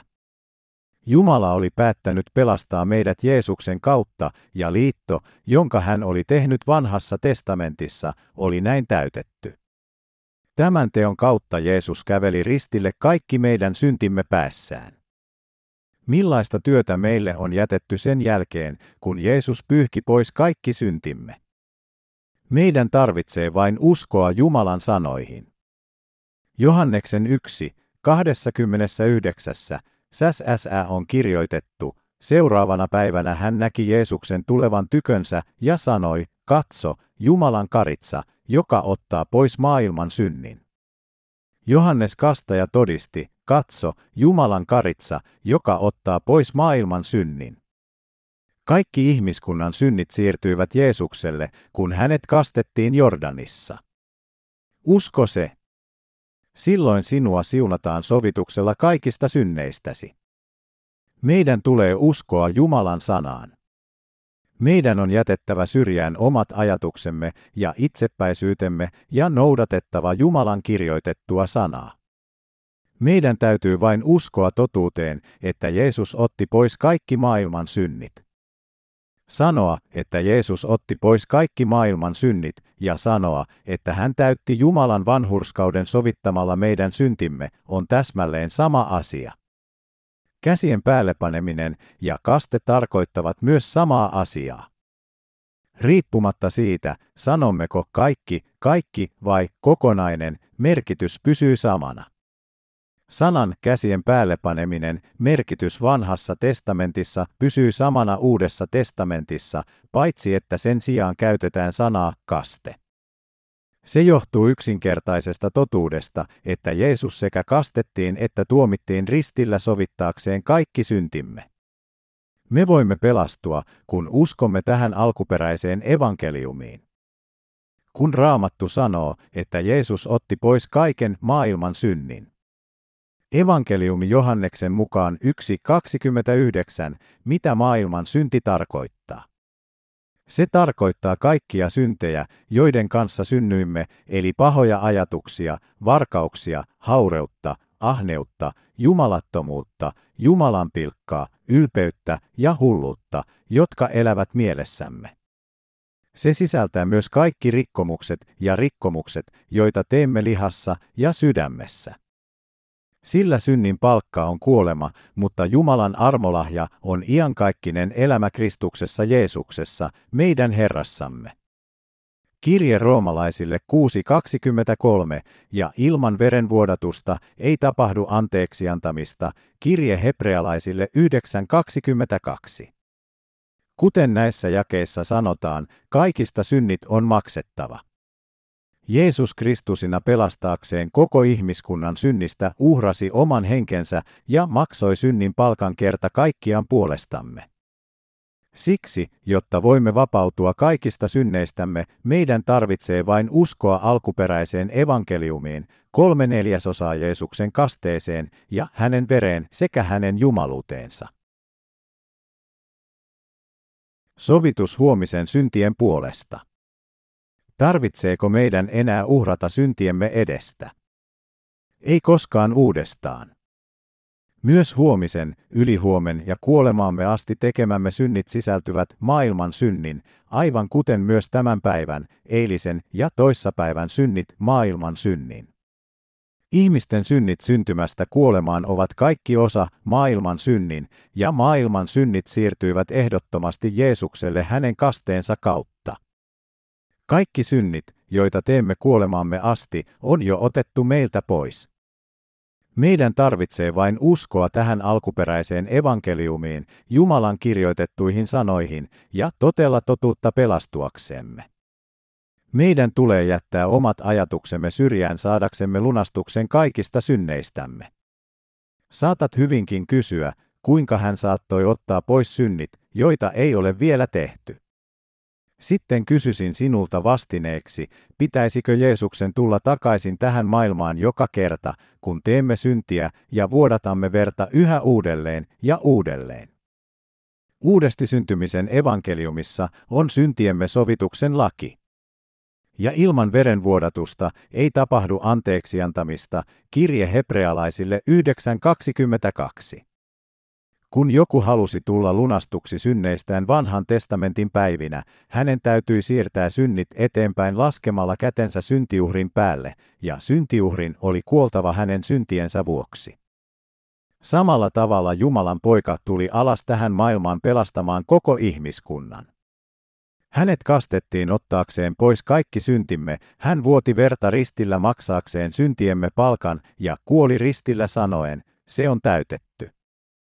Hän nousi kuolleista kolmantena päivänä ja istuu nyt Jumalan oikealla puolella. Siten hänestä on tullut vapahtajamme ikuisesti. Saadaksemme syntimme kokonaan anteeksi, meidän on hylättävä kaikki kiinteät ajatuksemme ja hylättävä uskonnollinen oppi, joka käskee meitä lunastamaan itsemme päivittäisistä synneistämme katumuksen rukouksilla joka päivä. Jotta ihmiskunnan synnit voitaisiin sovittaa, laillinen uhri oli uhrattava kerta kaikkiaan. Jumala taivaassa siirsi kaikki maailman synnit omalle pojalleen kasteensa kautta ja ristiinnaulitti hänet puolestamme. Hänen kuolleista nousemisensa myötä pelastuksemme valmistui. Mutta hän on haavoitettu meidän rikkomastemme tähden, runneltu meidän pahain tekojemme tähden. Mutta totisesti, meidän sairautemme hän kantoi, meidän kipumme hän sälytti päällensä. Me pidimme häntä rangaistuna, Jumalan lyömänä ja vaivaamana, mutta Herra heitti hänen päällensä kaikkien meidän syntivelkamme. Jesajan luvussa 53 sanotaan, että kaikki maailman ja koko ihmiskunnan rikkomukset ja vääryydet siirtyivät Jeesukselle Kristukselle. Uudessa testamentissa Efesolaiskirjeen 1, 4, SSä on kirjoitettu, niin kuin hän ennen maailman perustamista oli hänessä valinnut meidät. Tämä kertoo meille, että hän valitsi meidät hänessä ennen maailman luomista. Ennen kuin maailma edes luotiin, Jumala päätti tehdä meistä kansansa virheettömiä vanhurskaita Kristuksessa. Mitä ikinä olemmekaan ajatellut ennen, meidän tulee nyt uskoa ja totella Jumalan sanaa, veden, veren ja hengen sanoja. Jumala kertoi meille, että hänen karitsansa Jeesus Kristusina otti pois maailman synnit ja sovitti koko ihmiskunnan. Hebrealaiskirjeen luvussa 10 on kirjoitettu, sillä koska laissa on vain tulevan hyvän varjo, ei itse asiain olemusta, ei se koskaan voi samoilla jokavuotisilla uhreilla, joita he alinomaa kantavat esiin, tehdä niiden tuojia täydellisiksi, kirje hebrealaisille 10.1. Täällä sanotaan, että samat uhraukset, joita he tarjoavat jatkuvasti vuodesta toiseen, eivät koskaan tee niistä täydellisiä. Laki on tulevien hyvien asioiden varjo, ei itse kuva todellisista asioista. Jeesus Kristusina, tuleva Messias, teki meistä kerta kaikkiaan täydellisiä, kuten Israelin vuosisynnit sovitettiin kerta kaikkiaan, kasteella ja ristiinnaulituksella sovittaakseen kaikki syntimme. Siksi Jeesus sanoi hebrealaiskirjeen luvussa 10, sanoo hän sitten, katso, minä tulen tekemään sinun tahtosi. Hän poistaa ensimmäisen, pystyttääkseen toisen. Ja tämän tahdon perusteella me olemme pyhitetyt Jeesuksen Kristuksen ruumiin uhrilla kerta kaikkiaan. Ja kaikki papit seisovat päivä päivältä palvelustaan toimittamassa ja usein uhraamassa aina samoja uhreja, jotka eivät ikinä voi syntejä poistaa, mutta tämä on, uhrattuaan yhden ainoan uhrin syntien edestä, ainiaksi istuutunut Jumalan oikealle puolelle, ja odottaa nyt vain, kunnes hänen vihollisensa pannaan hänen jalkojensa astinlaudaksi. Sillä hän on yhdellä ainoalla uhrilla ainiaksi tehnyt täydellisiksi ne, jotka pyhitetään. Todistaahan sen meille myös pyhä henki, sillä sanottuaan, tämä on se liitto, jonka minä näiden päivien jälkeen teen heidän kanssaan, sanoo Herra, minä panen lakini heidän sydämiinsä ja kirjoitan ne heidän mieleensä, ja heidän syntejänsä ja laittomuuksiansa en minä enää muista. Mutta missä nämä ovat anteeksi? Annetut, siinä ei uhria synnin edestä enää tarvita, kirje hebrealaisille 10, 9, 18. Uskomme, että Jeesus on pelastanut meidät kaikista maailman synneistä kastellaan ja verellään ristillä. Uudesti syntymisen pelastus vedestä ja hengestä, joka on kaiverrettu sydämiimme ja mieleemme. Olemmeko vanhurskaita vain siksi, että emme enää tee syntiä? Ei. Olemme vanhurskaita, koska Jeesus otti pois kaikki syntimme ja me uskomme häneen. Uskotko kaikki hänen täydelliseen pelastukseensa? Aamen, totteletko uskossa Jumalan sanoja, että Jeesus Kristusina itse kastettiin ja vuodatettiin verta ristillä pelastaakseen meidät? Meillä täytyy olla uskoa hänen sanansa syntyä uudesti. Voimme pelastua, kun uskomme, että Jeesus Kristusina pesi pois kaikki syntimme ja maailman synnit anteeksiannon evankeliumin kautta. Emme voi koskaan tulla synnittömiksi tottelemalla Jumalan lakia, mutta me voimme tulla täydellisiksi uskomalla hänen työhönsä. Jeesus Kristusina otti pois kaikki syntimme kastellaan Jordanissa, kärsi tuomion ja hänet rangaistiin kaikista synneistämme ristillä. Uskomalla tähän evankeliumiin koko sydämestämme voimme lunastaa kaikista synneistämme ja tulla vanhurskaiksi. Uskotko tämän? Jeesuksen kaste, hänen ristiinnaulitsemisensa ja ylösnousemuksensa ovat kaikkien ihmiskunnan syntien anteeksiantamiseksi ja pelastuksen laki, joka perustuu Jumalan äärettömään ja ehdottomaan rakkauteen. Jumala rakastaa meitä sellaisina kuin olemme ja hän on oikeudenmukainen, joten hän teki meidät ensin vanhurskaiksi. Hän teki meidät vanhurskaiksi siirtämällä kaikki syntimme Jeesukselle hänen kasteensa kautta. Pesekseen pois kaikki syntimme hän lähetti ainokaisen poikansa Jeesuksen alas tähän maailmaan meidän vuoksemme. Hän antoi Jeesuksen ottaa pois kaikki maailman synnit kasteessaan ja siirsi sitten pojalleen tuomion kaikista meidän synneistämme. Hän teki meistä vanhurskaita lapsiaan veden ja veren pelastuksen Jumalan agapen kautta. Hebrealaiskirjeen 10. 16. SSA on kirjoitettu, minä panen lakini heidän sydämiensä ja kirjoitan ne heidän mieleensä. Olemmeko sydämessämme ja mielessämme syntisiä Jumalan edessä vai olemmeko vanhurskaita? Jos uskomme Jumalan sanaan, meistä tulee vanhurskaita. Jeesus Kristusina otti pois kaikki meidän syntimme ja tuomittiin heidän puolestaan. Jeesus Kristusina on vapahtajamme. Saatat ajatella, koska teemme syntiä joka päivä, kuinka voimme olla vanhurskaita? Olemme ehdottomasti syntisiä. Mutta kun uskomme Jumalan sanaan, niin kuin Kristusina Jeesus totteli isää, meistä tulee vanhurskaita. Tietysti, kuten olen aiemmin sanonut, meillä oli synti sydämissämme ennen kuin synnyimme uudesti. Kun otimme syntien anteeksi saamisen evankeliumin sydämiimme, pelastuimme kaikista synneistämme. Kun emme tunteneet evankeliumia, olimme syntisiä. Mutta meistä tuli vanhurskaita, kun aloimme uskoa Jeesuksen pelastukseen, ja meistä tuli vanhurskaita Jumalan lapsia. Tämä on uskoa vanhurskaaksi tulemiseen, josta apostoli Paavali puhui. Usko anteeksiannon evankeliumiin teki meistä vanhurskaita teoistaan, vaan pikemminkin uskomalla Jumalan sanaan, hänen siunauksensa sanoihin syntien anteeksi saamiseksi. Hebrealaiskirjeen 10. 18. SSA, mutta missä nämä ovat anteeksi annetut, siinä ei uhria synnin edestä enää tarvita. Aivan kuten on kirjoitettu, Jumala pelasti meidät, jotta meidän ei tarvitsisi kuolla syntiemme tähden. Uskotko tähän? Aamen. Filippiläiskirjeessä 2, olkoon teillä se mieli, joka myös Kristuksella Jeesuksella oli, joka ei, vaikka hänellä olikin Jumalan muoto, katsonut saaliiksensa olla Jumalan kaltainen, vaan tyhjensi itsensä ja otti orjan muodon, tuli ihmisten kaltaiseksi, ja hänet havaittiin olennaltaan sellaiseksi kuin ihminen, hän nöyryytti itsensä ja oli kuuliainen kuolemaan asti. Hamaan ristin kuolemaan asti.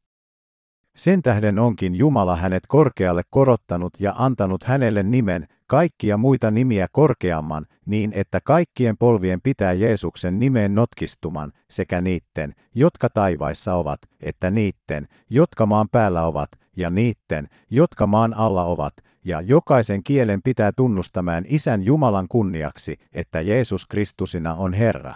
Kirje Filippiläisille 2, 5, 11. Jeesus Kristusina, joka on hänen kirkkautensa säteily ja hänen luontonsa tarkka esitys, kirje hebrealaisille 1, 3, ei tavoitellut mitään suurta mainetta itselleen. Sen sijaan hän otti päälleen palvelijan muodon ja tuli ihmisen kaltaiseksi. Hän nöyrtyi ja tuli tottelevaiseksi kuolemaan asti pelastaakseen meidät. Siksi me ylistämme Jeesusta, hän on meidän Jumalamme, vapahtaja ja kuningas. Syy siihen, miksi me ylistämme Jumalaa ja ylistämme Jeesusta, on se, että Jeesus totteli isänsä tahtoa loppuun asti. Jos hän ei olisi totellut, emme ylistäisi Jumalan poikaa nyt. Mutta koska Jumalan poika totteli isänsä tahtoa kuolemaan asti, kaikki luomakunta ja kaikki ihmiset tämän maan päällä ylistävät häntä ja tekevät niin ikuisesti. Jeesuksesta Kristuksesta tuli Jumalan karitsa, joka otti pois maailman synnit, ja on kirjoitettu, että hän otti ne pois kasteensa kautta. Nyt on kulunut noin 2000 vuotta siitä, kun hän otti pois maailman synnit. Sinä ja minä olemme eläneet tässä maailmassa syntymästämme lähtien, ja kaikki syntimme sisältyvät myös maailman synteihin. Tuleeko meistä syntisiä, jos teemme syntiä huomenna? Ei, koska Jeesus otti pois kaikki syntimme menneisyydestä, nykyisyydestä ja tulevaisuudesta. Erottamatta alkuperäistä syntiä omista elinikäisistä rikkomuksistamme, emmekö ole tehneet syntiä syntymästämme lähtien? Kyllä meillä on. Jeesus tiesi, että tekisimme syntiä syntymäpäivästämme kuolemaamme saakka, joten hän otti pois kaikki syntimme etukäteen. Näetkö sen nyt? Jos eläisimme 70-vuotiaaksi, syntimme täyttäisivät yli sata kippiautoa. Mutta Jeesus otti kastellaan pois kaikki meidän syntimme ja kantoi ne ristille kanssaan.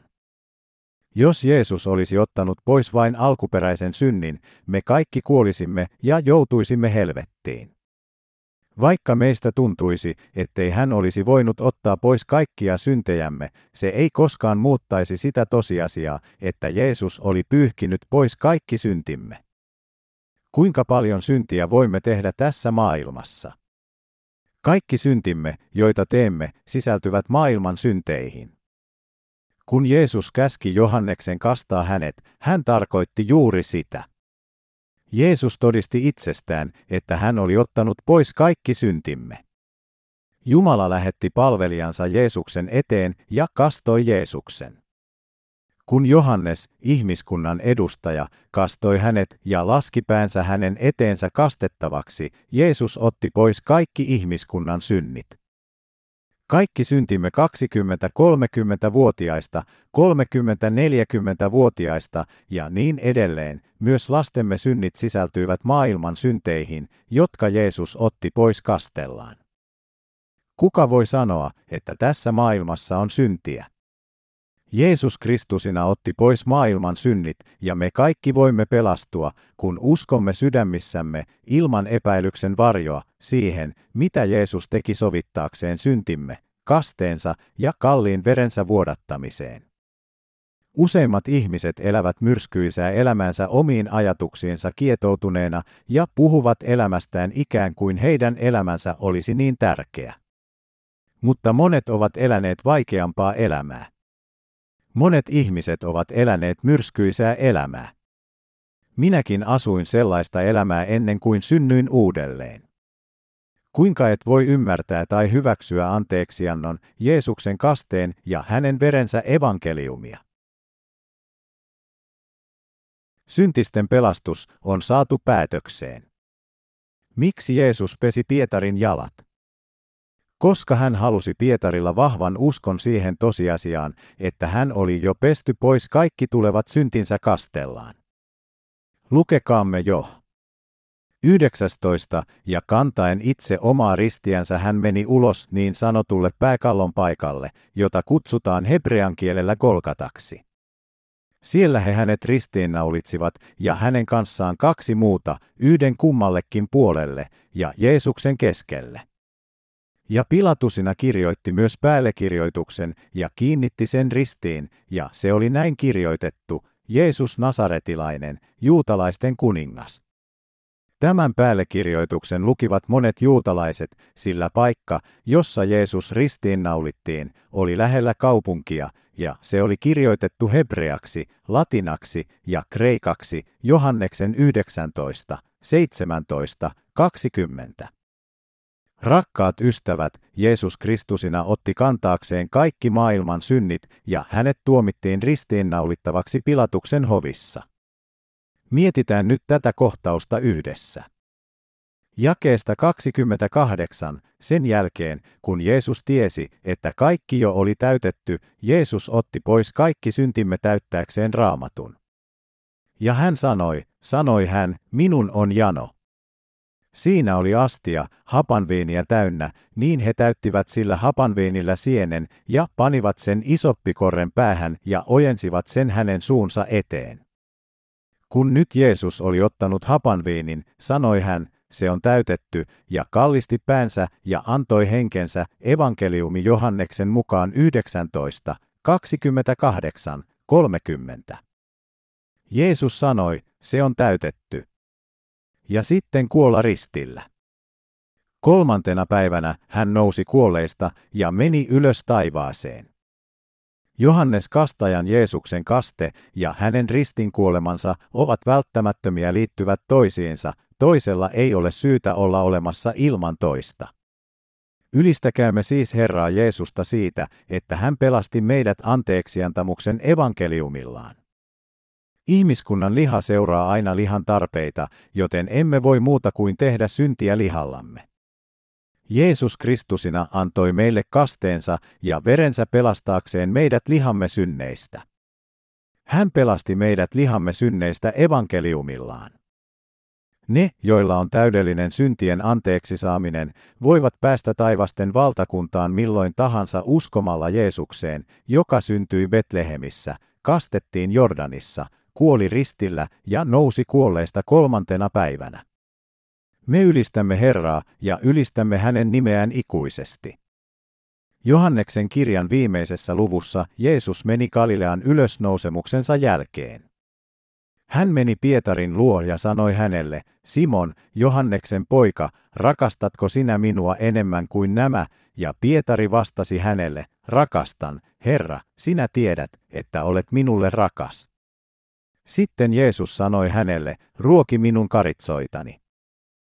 Pietari ymmärsi kaiken evankeliumin Jeesuksen kasteesta ja hänen verestään syntien anteeksi saamisesta. Nyt uskomalla veden ja veren evankeliumiin, joka antoi hänelle sen saatuaan kaikkien syntinsä anteeksi ja ymmärtäessään, miksi Jeesus oli pestä jalkansa, hänen uskonsa Jeesukseen vahvistui paljon. Lukekaamme uudelleen Johannes 21.15. Kun he olivat einehtineet, sanoi Jeesus Simon Pietarille, Simon, Johanneksen poika, rakastatko sinä minua enemmän kuin nämä? Hän vastasi hänelle, rakastan, Herra, sinä tiedät, että olet minulle rakas. Hän sanoi hänelle, ruoki minun karitsoitani. Hän saattoi uskoa karitsansa Pietarille, koska Pietari oli hänen opetuslapsensa, joka oli täysin pelastettu, ja koska Pietarista oli tullut vanhurskas ja täydellinen Jumalan palvelija. Jos Pietarista olisi tullut jokapäiväisillä syntillään jälleen syntinen, Jeesus ei olisi käskenyt häntä saarnaamaan syntien sovituksen evankeliumia, koska hän, mukaan lukien muut opetuslapset, ei voinut muuta kuin tehdä syntiä joka päivä lihassa. Jeesus kuitenkin käski heitä saarnaamaan evankeliumia, joka pyyhki pois kaikki heidän syntinsä, koska he uskoivat Jeesuksen kasteeseen ja hänen verensä ristillä, syntien sovituksen evankeliumiin. Herra, sinä tiedät, että minä rakastan sinua. Tuleeko sinusta taas syntinen, kun teet jälleen syntiä? Ei.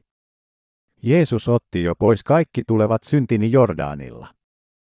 Ajatellaanpa Jeesuksen sanoja Pietarille.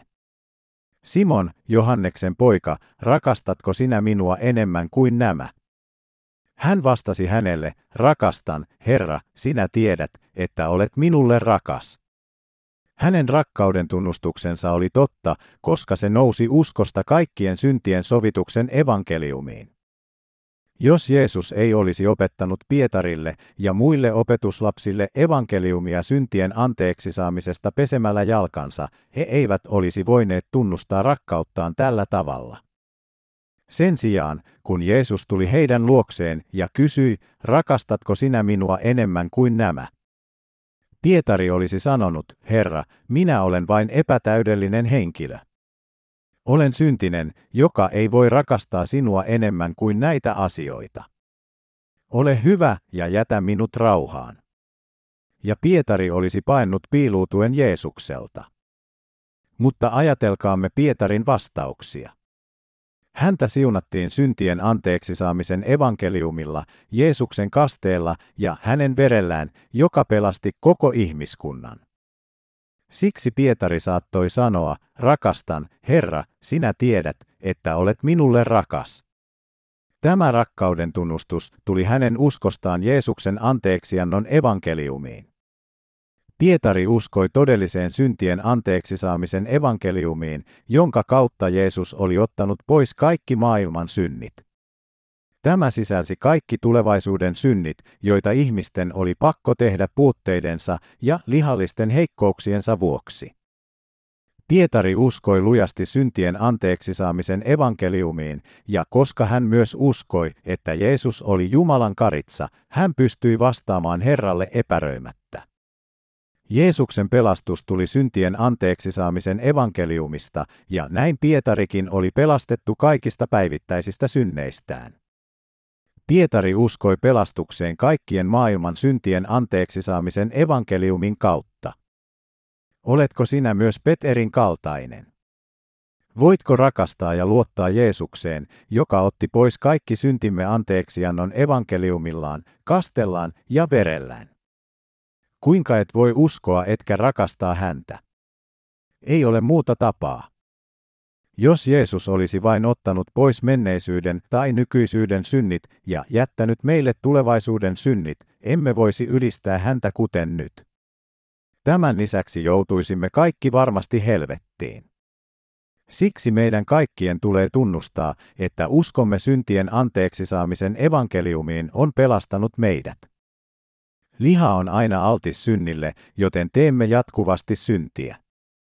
Siksi meidän on tunnustettava, että uskomme Jeesuksen meille antamaan runsaan syntien sovituksen evankeliumiin, Jeesuksen kasteen ja veren evankeliumiin, on pelastanut meidät. Jos emme uskoisi syntien sovituksen evankeliumiin, joka on Jeesuksen kaste ja veri, kukaan uskova ei pelastuisi elinikäisistä synneistään. Lisäksi, jos meidät lunastettaisiin kaikista elinikäisistä synneistämme tunnustamalla ja katumalla joka kerta, olisimme luultavasti liian laiskoja pysymään vanhurskasiina ja meillä olisi aina synti sydämessämme. Jos näin olisi, palaisimme syntisiksi emmekä rakastaisi Jeesusta tai lähestyisi häntä. Silloin emme myöskään voisi uskoa Jeesuksen pelastukseen ja seurata häntä elämämme loppuun asti. Jeesus antoi meille evankeliumin syntien anteeksi saamisesta ja pelasti ne, jotka uskoivat. Hänestä on tullut täydellinen vapahtaja, ja hän on pestänyt pois kaikki päivittäiset rikkomuksemme, jotta voimme todella rakastaa häntä. Me uskovat ei voi muuta kuin rakastaa kasteen evankeliumia ja Jeesuksen verta, syntiemme anteeksiantoa. Kaikki uskovat voivat rakastaa Jeesusta ikuisesti ja tulla pelastuksen rakkauden vankeiksi Jeesuksen meille antaman syntien anteeksi saamisen evankeliumin kautta. Rakas rakas! Jos Jeesus olisi jättänyt taakseen edes pienen synnin, et pystyisi uskomaan Jeesukseen, etkä voisi tulla syntien anteeksi saamisen evankeliumin todistajaksi. Et pystyisi työskentelemään Jumalan palvelijana. Mutta jos uskot syntien anteeksi saamisen evankeliumiin, voit pelastua kaikista synneistäsi. Hän salli sinun pelastua kaikista synneistäsi, kun ymmärrät todellisen anteeksiannon evankeliumin, joka on kirjoitettu Jeesuksen sanaan. Rakastatko minua enemmän kuin näitä? Mikä on saanut meidät rakastamaan Jeesusta enemmän kuin mikään muu?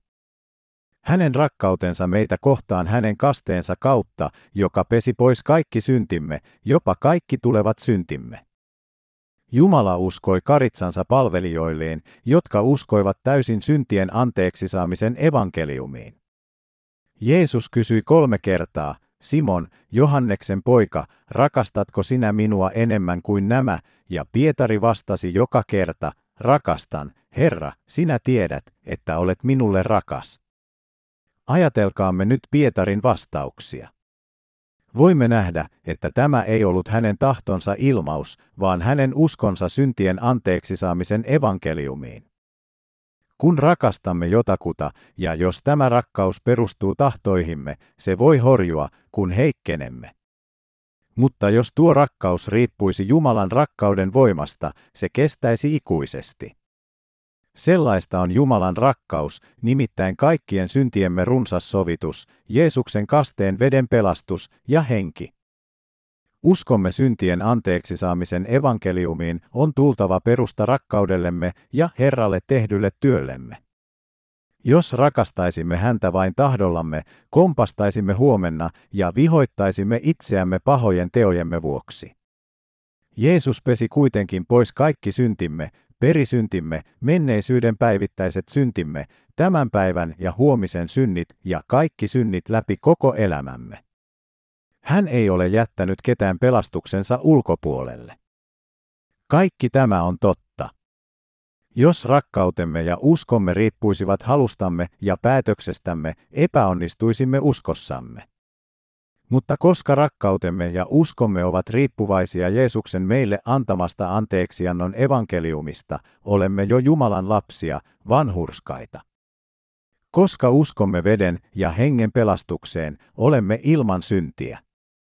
Johtuen siitä tosiasiasta, että pelastuksemme ei tullut jumalisuuden muodosta meissä itsessämme, vaan Jumalan rakkaudesta ja hänen lakinsa todellisesta pelastuksesta syntiemme anteeksi saamisen kautta, olemme vanhurskaita riippumatta siitä, kuinka epätäydellisiä tai heikkoja olemme elämässämme.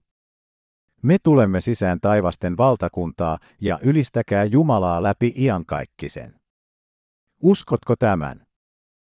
Yksi jo 40 sanoo, siinä on rakkaus, ei siinä, että me rakastimme Jumalaa, vaan siinä, että hän rakasti meitä ja lähetti poikansa meidän syntiemme sovitukseksi. Jeesus pelasti meidät vedellä ja hengellä, joten meidän tulee uskoa anteeksiannon evankeliumiin, Jeesuksen kasteeseen ja hänen vereensä. Jos Jumala ei olisi pelastanut meitä syntien anteeksi saamisen evankeliumilla, emme olisi voineet pelastua, vaikka uskoimme kuinka kiihkeästi. Mutta Jeesus pesi pois kaikki synnit, joita teemme sydämessämme ja lihassamme. Jotta meistä tulisi vanhurskaita, meidän täytyy olla varmoja pelastuksistamme uskon kautta veden ja hengen sanoihin, sovituksen evankeliumiin. Evankeliumi maailman kaikkien syntien anteeksi saamisesta koostuu Jeesuksen kasteesta ja hänen verestään. Anteeksiantamuksen evankeliumi on todellisen uskon sisältö, pelastuksen todellinen perusta ja avain Jumalan valtakuntaan. Meidän on hylättävä oman tahtomme usko. Mistä oikea usko tulee? Se tulee Herran rakkaudesta, joka on jo pesty pois kaikki tulevat syntimme. Omasta tahdosta syntynyt usko tai rakkaus ei ole oikeaa rakkautta eikä oikeaa uskoa. Tässä maailmassa on monia, jotka ensin uskovat Jeesukseen hyvällä tahdolla, mutta myöhemmin luopuvat uskostaan kokonaan synnin tuskan vuoksi sydämessään. Mutta meidän on ymmärrettävä, että Jeesus pesi pois kaikki maailman synnit, ei vain vähäpätöiset pahuudet, vaan myös suuret synnit, jotka tehdään tietämättömyydestä. Johanneksen luvussa 13 opettaakseen opetuslapsilleen, kuinka kattava ja ikuisesti tehokas hänen pelastuksensa oli, Jeesus kokosi opetuslapsensa yhteen ennen kuin hän ristiinnaulittiin. Syössään illallista opetuslastensa kanssa hän nousi ja pesi heidän jalkansa kaivertaakseen totuuden runsaasta pelastuksestaan heidän sydämeensä. Meidän kaikkien tulee tietää anteeksiannon evankeliumi ja uskoa siihen, jonka Jeesus opetti opetuslapsille pesemällä heidän jalkansa.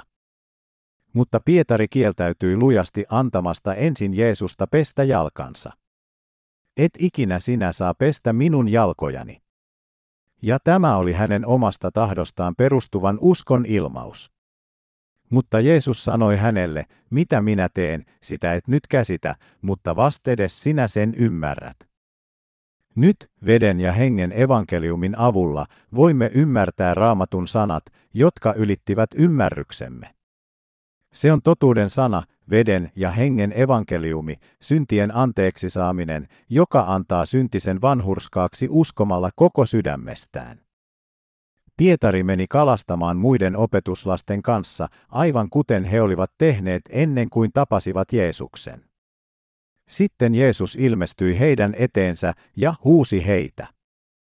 Jeesus oli valmistanut heille aamiaisen, ja aamiaista syödessään Pietari tajusi niiden sanojen merkityksen, jotka Jeesus oli puhunut aiemmin. Mitä minä teen, sitä et nyt käsitä, mutta vastedes sinä sen ymmärrät. Hän oli vihdoin ymmärtänyt, mitä Jeesus todella tarkoitti pesemällä jalkojaan aikaisemmin. Herra pesi pois kaikki syntini. Kaikki synnit, jotka teen heikkouksieni vuoksi, mukaan lukien kaikki synnit, jotka teen myös tulevaisuudessa. Pietari luopui omasta tahdostaan ja päättäväisyydestään syntyneestä uskosta ja alkoi seisoa lujasti Jeesuksen kasteessa ja veressä, syntien anteeksi saamisen evankeliumissa. Aamiaisen jälkeen Jeesus kysyi Pietarilta, rakastatko sinä minua enemmän kuin nämä? Nyt, vahvistuneena uskosta Jeesuksen rakkauteen, Pietari tunnusti. Rakastan, Herra, sinä tiedät, että olet minulle rakas. Pietari saattoi vastata, koska hän oli ymmärtänyt, mitä Jeesus tarkoitti sanoessaan, mutta vastedes sinä sen ymmärrät. Hän pystyi tunnustamaan todellisen uskonsa, uskonsa Jeesuksen kasteeseen ja vereen, syntien anteeksi saamisen evankeliumiin. Myöhemmin hänestä tuli todellinen Jumalan palvelija. Tuon kokemuksen jälkeen Pietari ja muut opetuslapset saarnasivat evankeliumia kuolemaan asti. Jopa Paavali, joka oli armottomasti vainonnut kristittyjä, todisti evankeliumista Rooman valtakunnan vaikeina päivinä. Kuinka sinusta voi tulla todellinen Jumalan palvelija? Uskomalla hänen iankaikkiseen sovitukseensa kaikista synneistäni. Jeesuksen 12 opetuslapsen joukossa Juudas myi Jeesuksen ja hirtti itsensä myöhemmin. Hänen tilalleen tuli A. Postoli Paavali. Opetuslapset olivat valinneet Mattiaan keskuudestaan, mutta Paavalin valitsi Jumala, joten Paavalista tuli Jeesuksen apostoli, ja hän saarnasi syntien anteeksi saamisen evankeliumia muiden opetuslasten kanssa. Suurin osa Jeesuksen opetuslapsista kuoli marttyyreinä. Vaikka heitä uhattiin kuolemalla, he eivät kieltäneet uskoaan ja jatkoivat alkuperäisen evankeliumin saarnaamista. He ovat saattaneet saarnata näin, Jeesus Kristusina pesi pois kaikki teidän lihanne synnit kastellaan ja verellään, toisin sanoen syntien anteeksi saamisen evankeliumillaan. Jeesus otti pois sinun syntisi kastellaan Jordanissa ja kantoi tuomion puolestasi ristillä. Usko Jeesuksen kasteen evankeliumiin ja hänen verensä ristillä, niin pelastu. Alkuperäisen evankeliumin kuuleminen ja siihen uskominen todellakin pelasti monia. Se oli uskon voimaa Jeesuksen kasteen, hänen verensä ja hengen evankeliumiin. Opetuslapset saarnasivat veden ja hengen evankeliumia sanoen, Jeesus on Jumala ja vapahtaja. Koska he ovat todistaneet veden ja hengen evankeliumista, sinä ja minä voimme nyt kuulla evankeliumin Jeesuksen kasteesta ja verestä pelastuksemme ja pelastua synnistä. Jumalan äärettömän rakkauden ja Jeesuksen täydellisen pelastuksen ansiosta meistä kaikista on tullut Jeesuksen opetuslapsia. Uskotko kaikki? Jeesus rakasti meitä niin paljon, että hän antoi meille veden ja hengen evankeliumin, syntien anteeksi saamisen, ja meistä on tullut Jeesuksen vanhurskaita opetuslapsia. Opettaakseen todellista anteeksiannon evankeliumia Jeesus pesi opetuslastensa jalat. Jeesus pesi opetuslastensa jalat opettaakseen heille ja meille, että kaikki maailman synnit, mukaan lukien kaikki synnit, joita teemme elämämme aikana, pestiin kokonaan pois, kun hänet kastettiin ja vuodatettiin verta ristillä. Kiitämme Jeesusta hänen rakkaudestaan ja anteeksiannon evankeliumista. Jeesus opetti meille kaksi asiaa pesemällä opetuslasten jalat.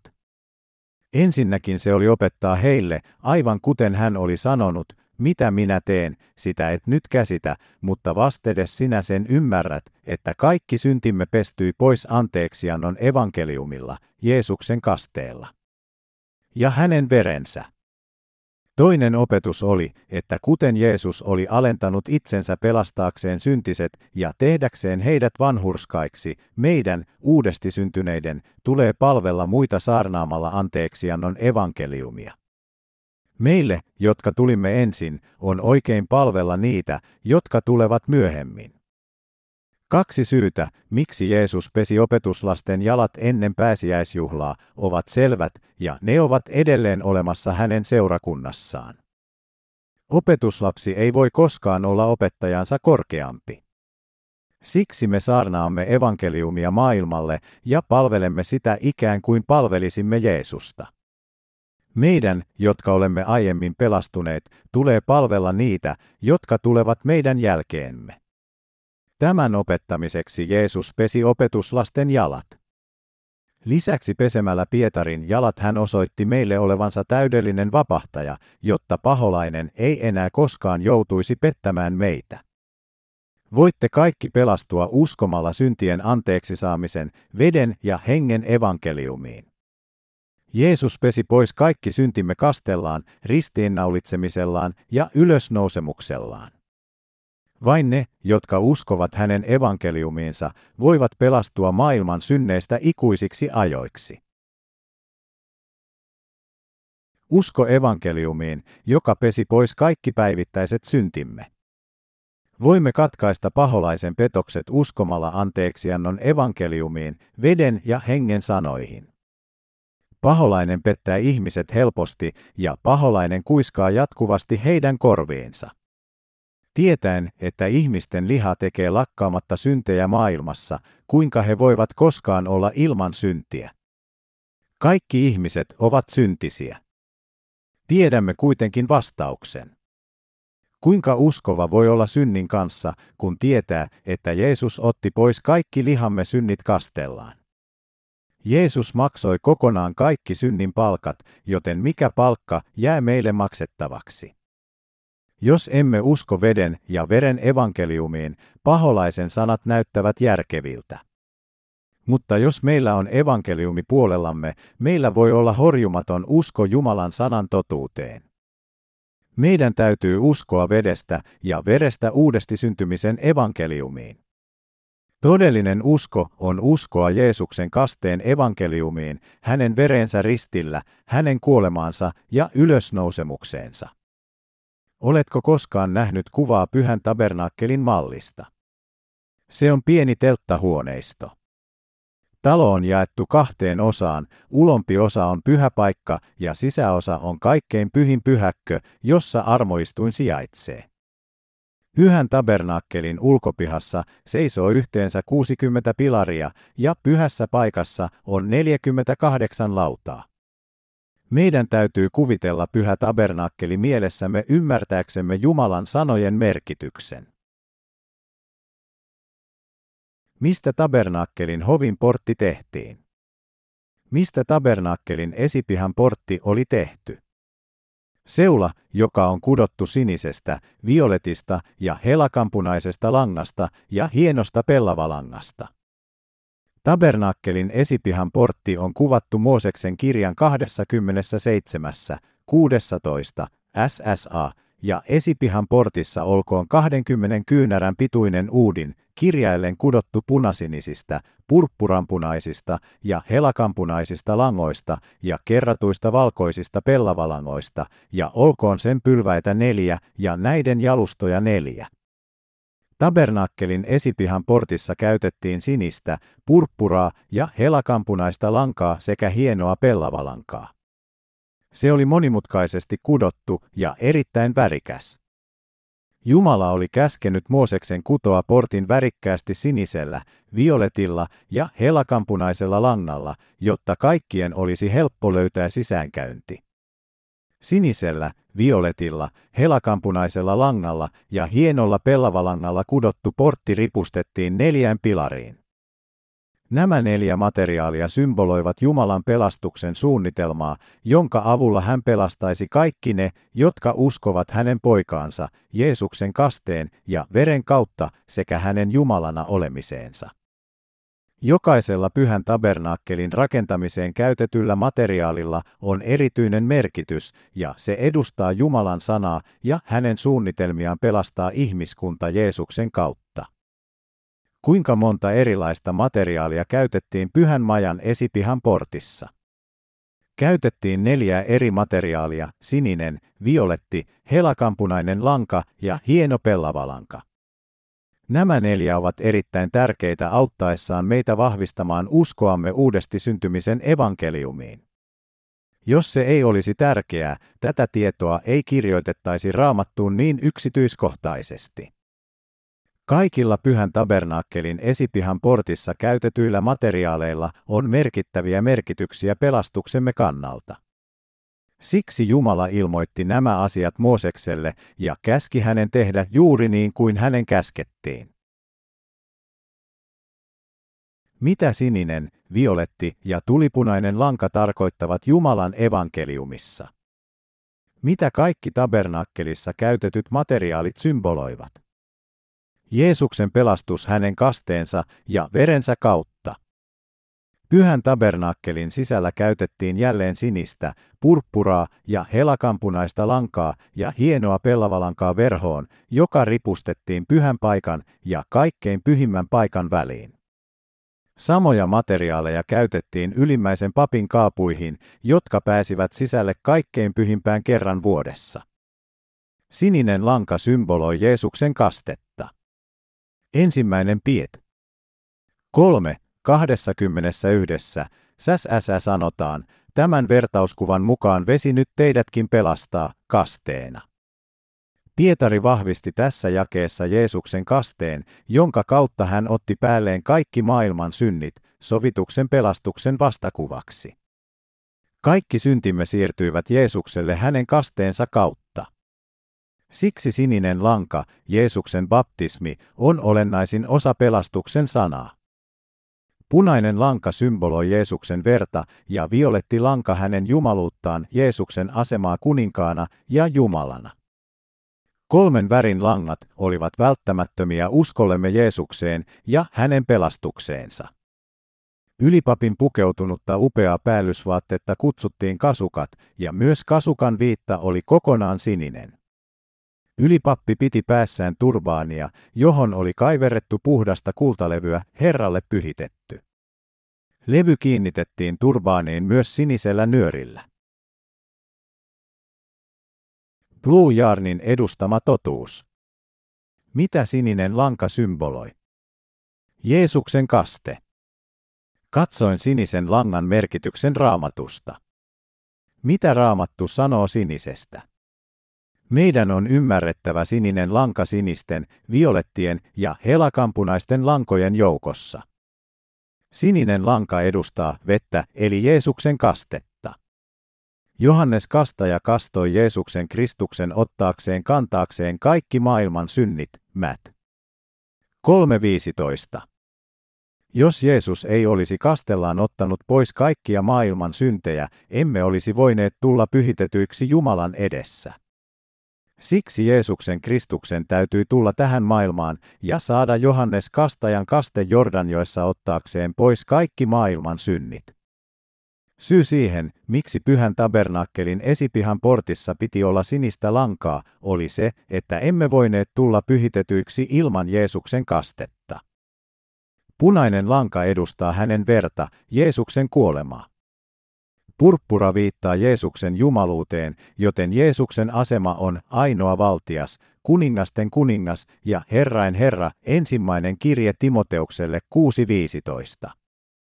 Totuus on, että skarletlanka symboloi Kristuksen verta, joka vuoti verta ristillä maksaakseen synnin palkan koko ihmiskunnan puolesta.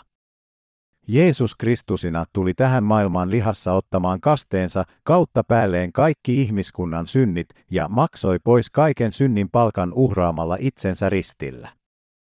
Jeesuksen kaste ja veri on todellinen anteeksiannon evankeliumi, joka on profetoitu vanhan testamentin pyhässä tabernaakkelissa käytetyn lankan väreillä.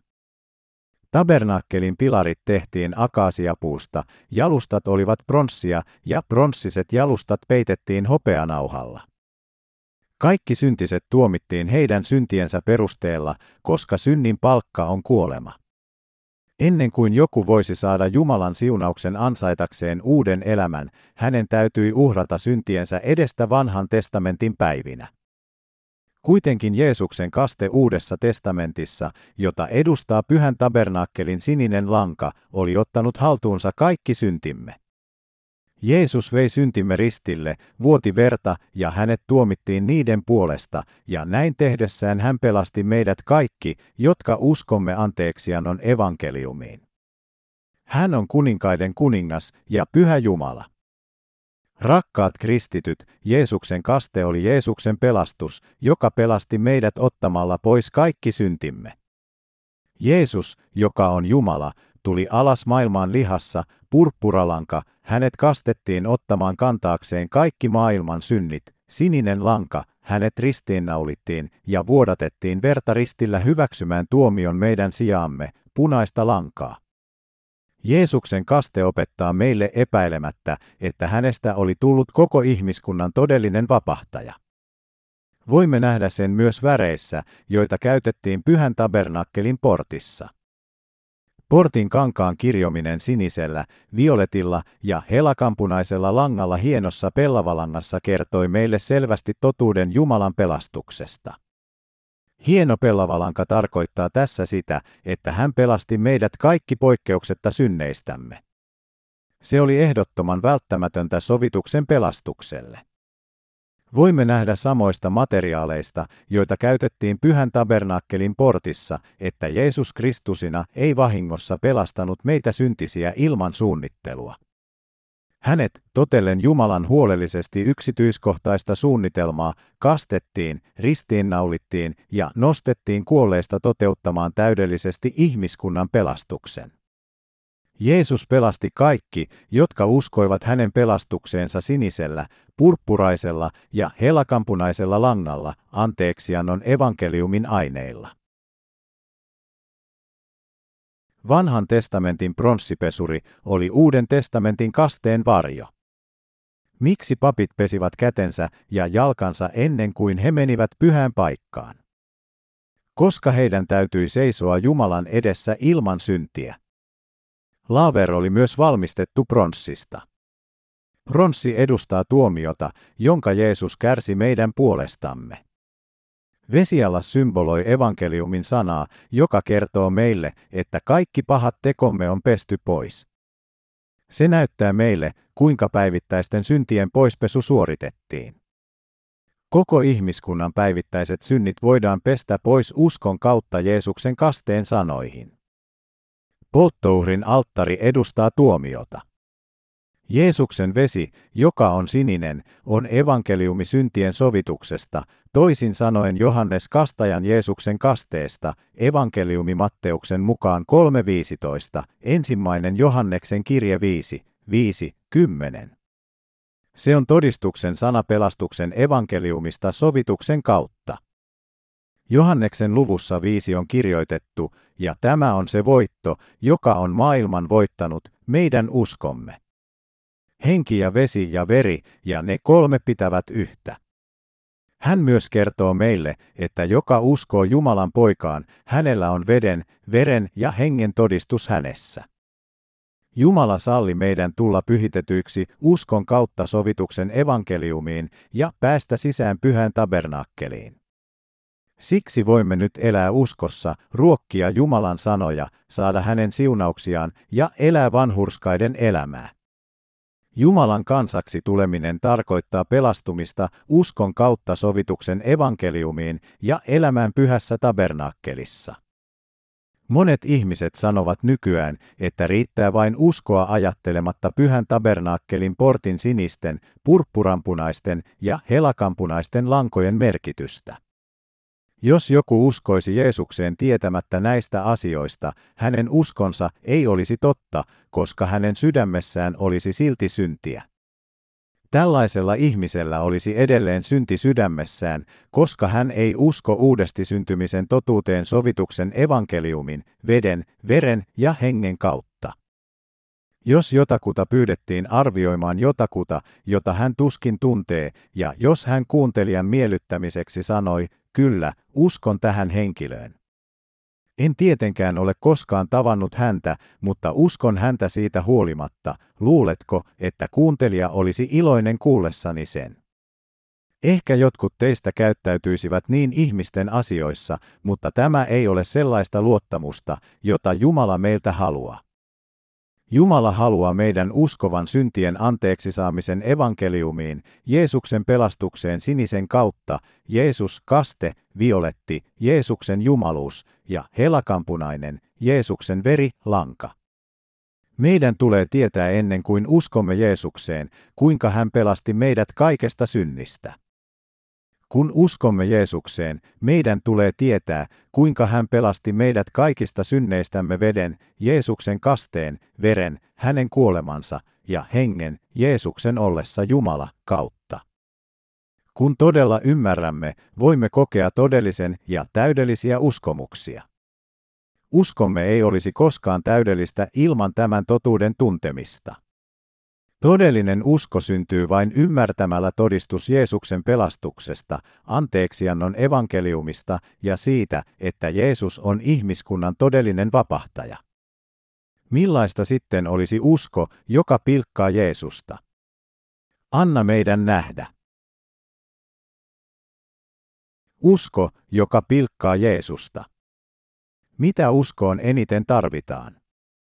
Tarkka tieto Jeesuksen kasteesta. Sinun on ymmärrettävä, että Jeesukseen uskominen mielivaltaisesti on hänen pilkkaamista. Jos ajattelet, minun on vaikea uskoa, mutta koska hän on Jumala ja Jumalan poika, minun on joka tapauksessa uskottava häneen, niin teet pilkkaa Jeesuksesta. Jos todella haluat syntyä uudesti, sinun täytyy uskoa Jeesuksen kasteeseen ja vereen, sovituksen evankeliumiin. Uskoa Jeesukseen tuntematta sovituksen evankeliumia on pahempaa kuin olla uskomatta Jeesukseen ollenkaan. Vain Jeesuksen veren evankeliumin saarnaaminen on turhaa työtä tuntematta totuutta. Jeesus ei halua kenenkään kiertävän saarnaamassa siitä, että hän uskoo häneen mielivaltaisesti tai uskoo häneen ilman syytä. Hän haluaa meidän uskovan häneen sovituksen evankeliumin tuntemisen kautta. Kun uskomme Jeesukseen, meidän on myönnettävä, että sovituksen evankeliumi on Jeesuksen kaste ja veri. Kun uskomme Jeesukseen, meidän on ymmärrettävä sovituksen evankeliumi hänen sanansa kautta ja tiedettävä tarkasti, kuinka hän pesi pois kaikki syntimme. Meidän on myös tiedettävä, mitä sininen, purppura ja helakampunainen lanka pyhän tabernakkelin portissa tarkoittaa. Silloin meillä voi olla todellinen usko, joka kestää ikuisesti. Emme voi koskaan syntyä uudelleen uskomatta Jeesukseen, sinisen, violetin ja tulipunaisen langan toteutumiseen. Mitä papit tekivät ennen kuin he menivät pyhään paikkaan? He pesivät kätensä ja jalkansa pronssisen pesualtaan vedellä. Herramme Jeesus pelasti meidät. Emme voi muuta kuin ylistää Herraa, kun näemme, kuinka täydellisesti hän pelasti meidät. Meidän tulee katsoa pyhää tabernakkelia. Hän antoi meille sovituksen evankeliumin sanat pyhän tabernakkelin sinisen, purppurampunaisen ja helakampunaisen langan kautta ja pelasti meidät niillä. Kiitämme ja ylistämme Herraa. Syntiset eivät päässeet pyhään paikkaan ilman kauheaa tuomiota. Kuinka joku voisi mennä pyhään paikkaan ilman, että häntä tuomittaisiin hänen syntiensä vuoksi? Tämä olisi mahdotonta.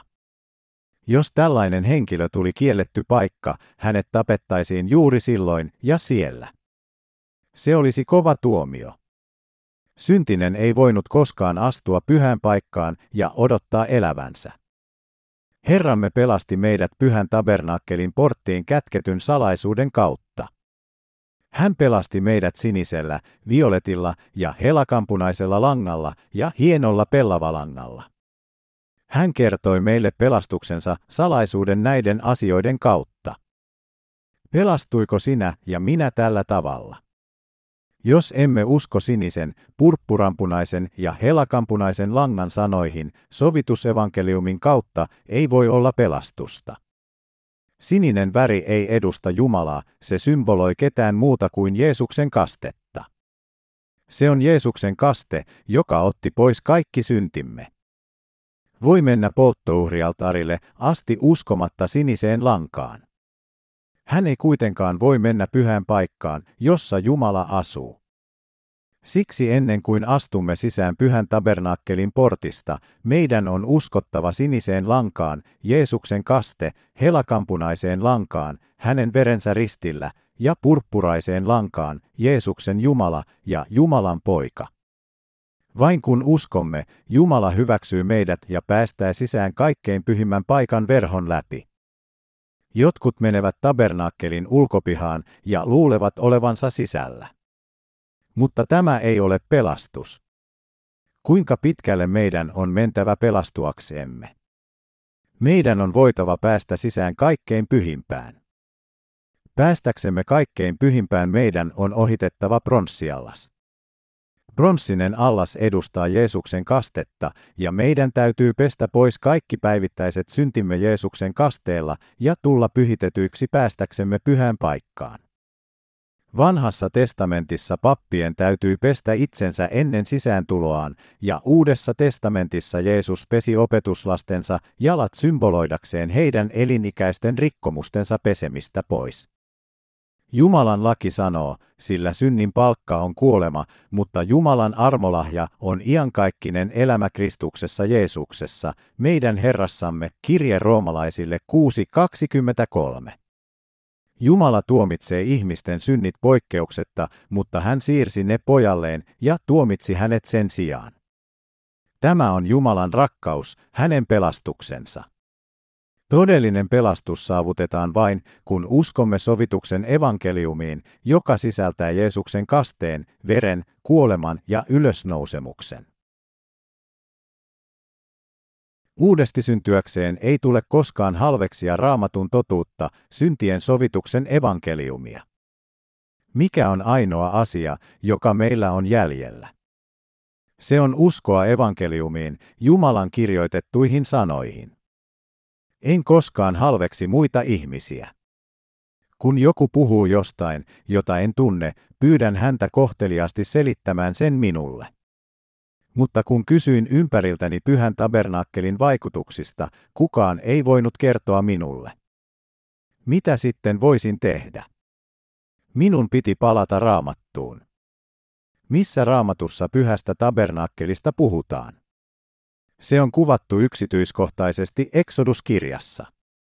Jos joku lukee tämän kirjan huolellisesti, hän voi ymmärtää sen merkityksen Jumalan kirjoitettujen sanojen kautta. Rakkaat ystävät, ette voi pelastua piittaamattomasti uskomalla Jeesukseen. Et voi syntyä uudesti vain käymällä säännöllisesti kirkossa. Tiedämme, mitä Jeesus sanoi Nikodeemukselle. Totisesti, totisesti minä sanon sinulle, jos joku ei synny vedestä ja hengestä, ei hän voi päästä sisälle Jumalan valtakuntaan. Sinä olet Israelin opettaja, etkä tätä tiedä. Evankeliumi Johanneksen mukaan 3, 5, 10.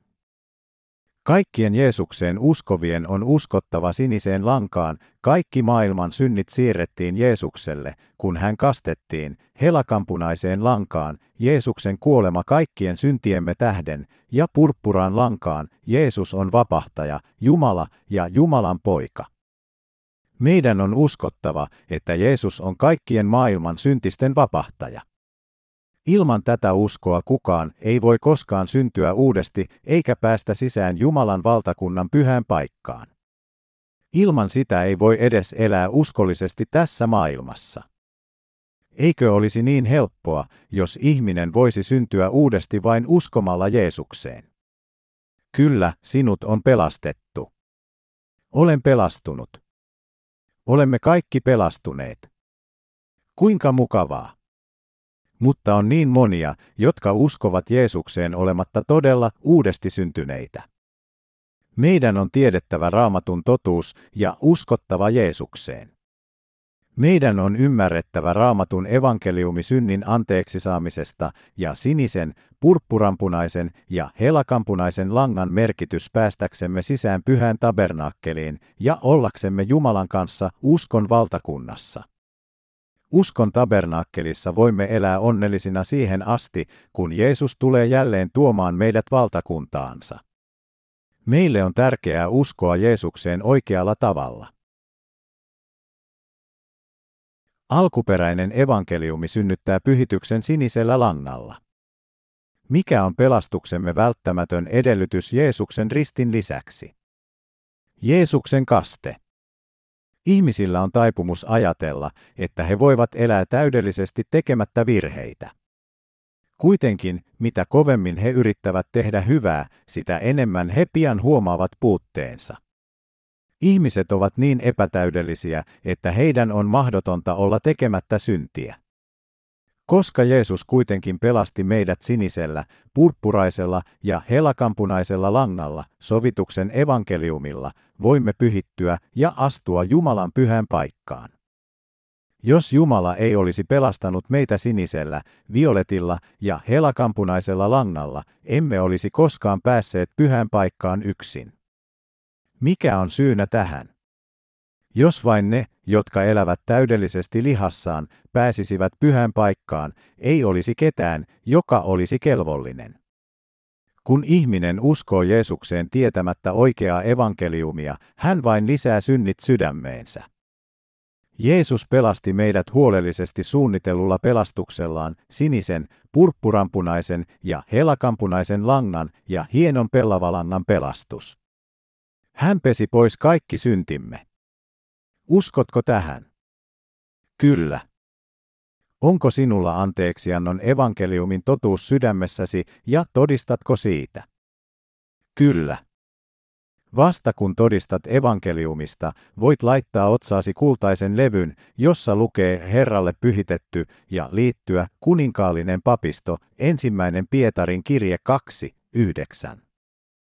Vain silloin voit seisoa ihmisten edessä ja kertoa heille, että olet Jumalan palvelija ja työskentelet kuninkaallisena pappina.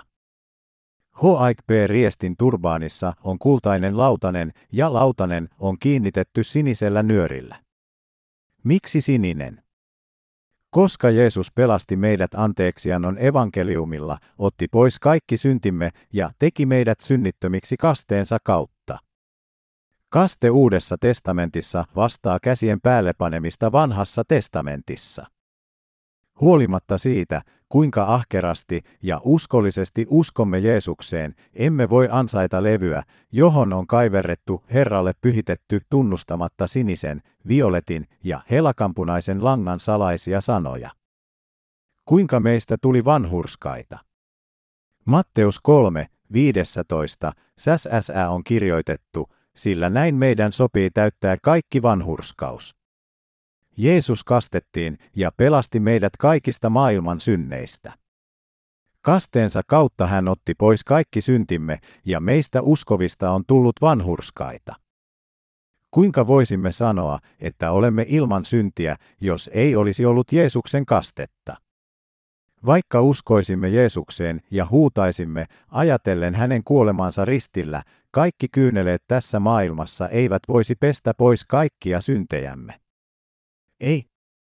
Huolimatta siitä, kuinka paljon itkemme ja katuimme, syntimme olisivat pysyneet meissä. Herralle pyhitetty.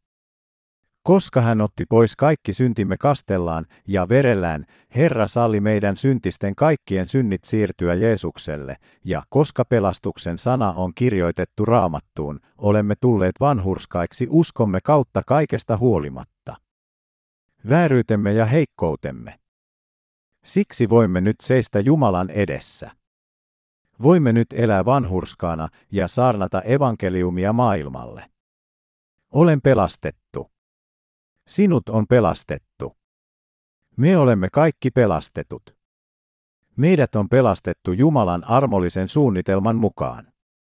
Ilman sovituksen evankeliumin sanaa sydämessäsi ei ole pelastusta, vaikka kuinka yrität.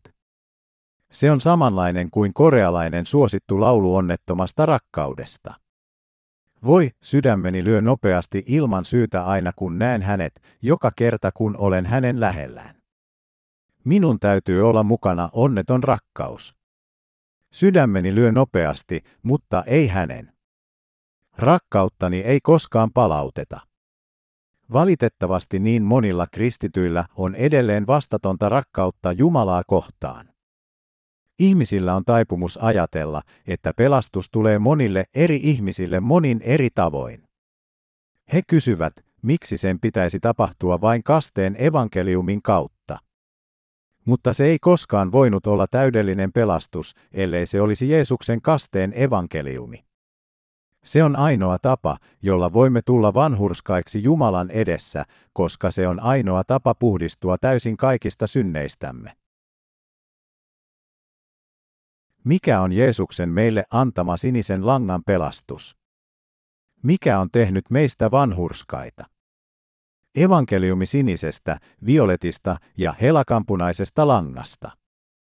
Pelastus evankeliumin kautta sinisestä, violetista ja helakampunaisesta langasta on Jumalan lahja koko ihmiskunnalle. Tämä lahja on auttanut meitä pääsemään pyhään tabernaakkeliin ja elämään rauhassa. Se on tehnyt meistä vanhurskaita, auttoi meitä elämään kirkossa ja saamaan pyhien kirjoitusten koulutusta kirkon kautta. Aina kun menemme Jumalan eteen rukoilemaan, evankeliumi siunaa meitä hänen rakkaudellaan. Tästä syystä pelastus on meille niin kallisarvoinen. Jeesus käskee meitä rakentamaan uskon huoneen kalliolle.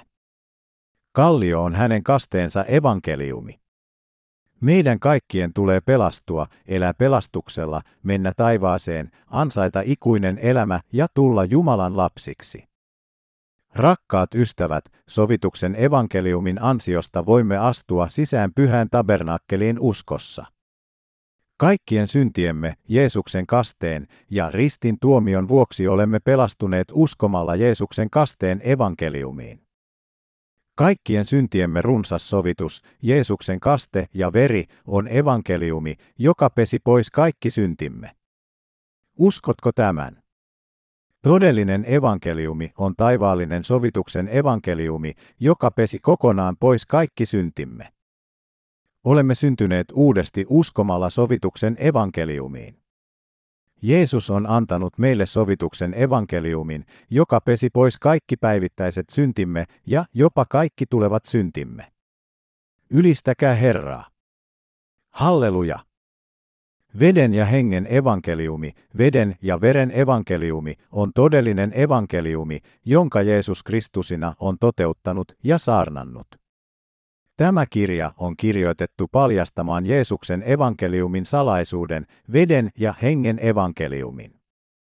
Koska monet ihmiset uskovat Jeesukseen tietämättä täydellistä totuutta, he kerskuvat nyt vain itsestään olla fundamentalisteja tai uskonnollisia pluralisteja kristillisen teologian, NS-filosofisen teologian, maailmassa, lyhyesti sanottuna he elävät harhaoppia ja hämmennystä. Siksi meidän tulee palata takaisin ja uskoa tosi evankeliumiin. Vielä ei ole liian myöhäistä. Käyn yksityiskohtaisemmin toisessa kirjassa niille, joilla on kysymyksiä vedestä ja hengestä uudesti syntymisen evankeliumista.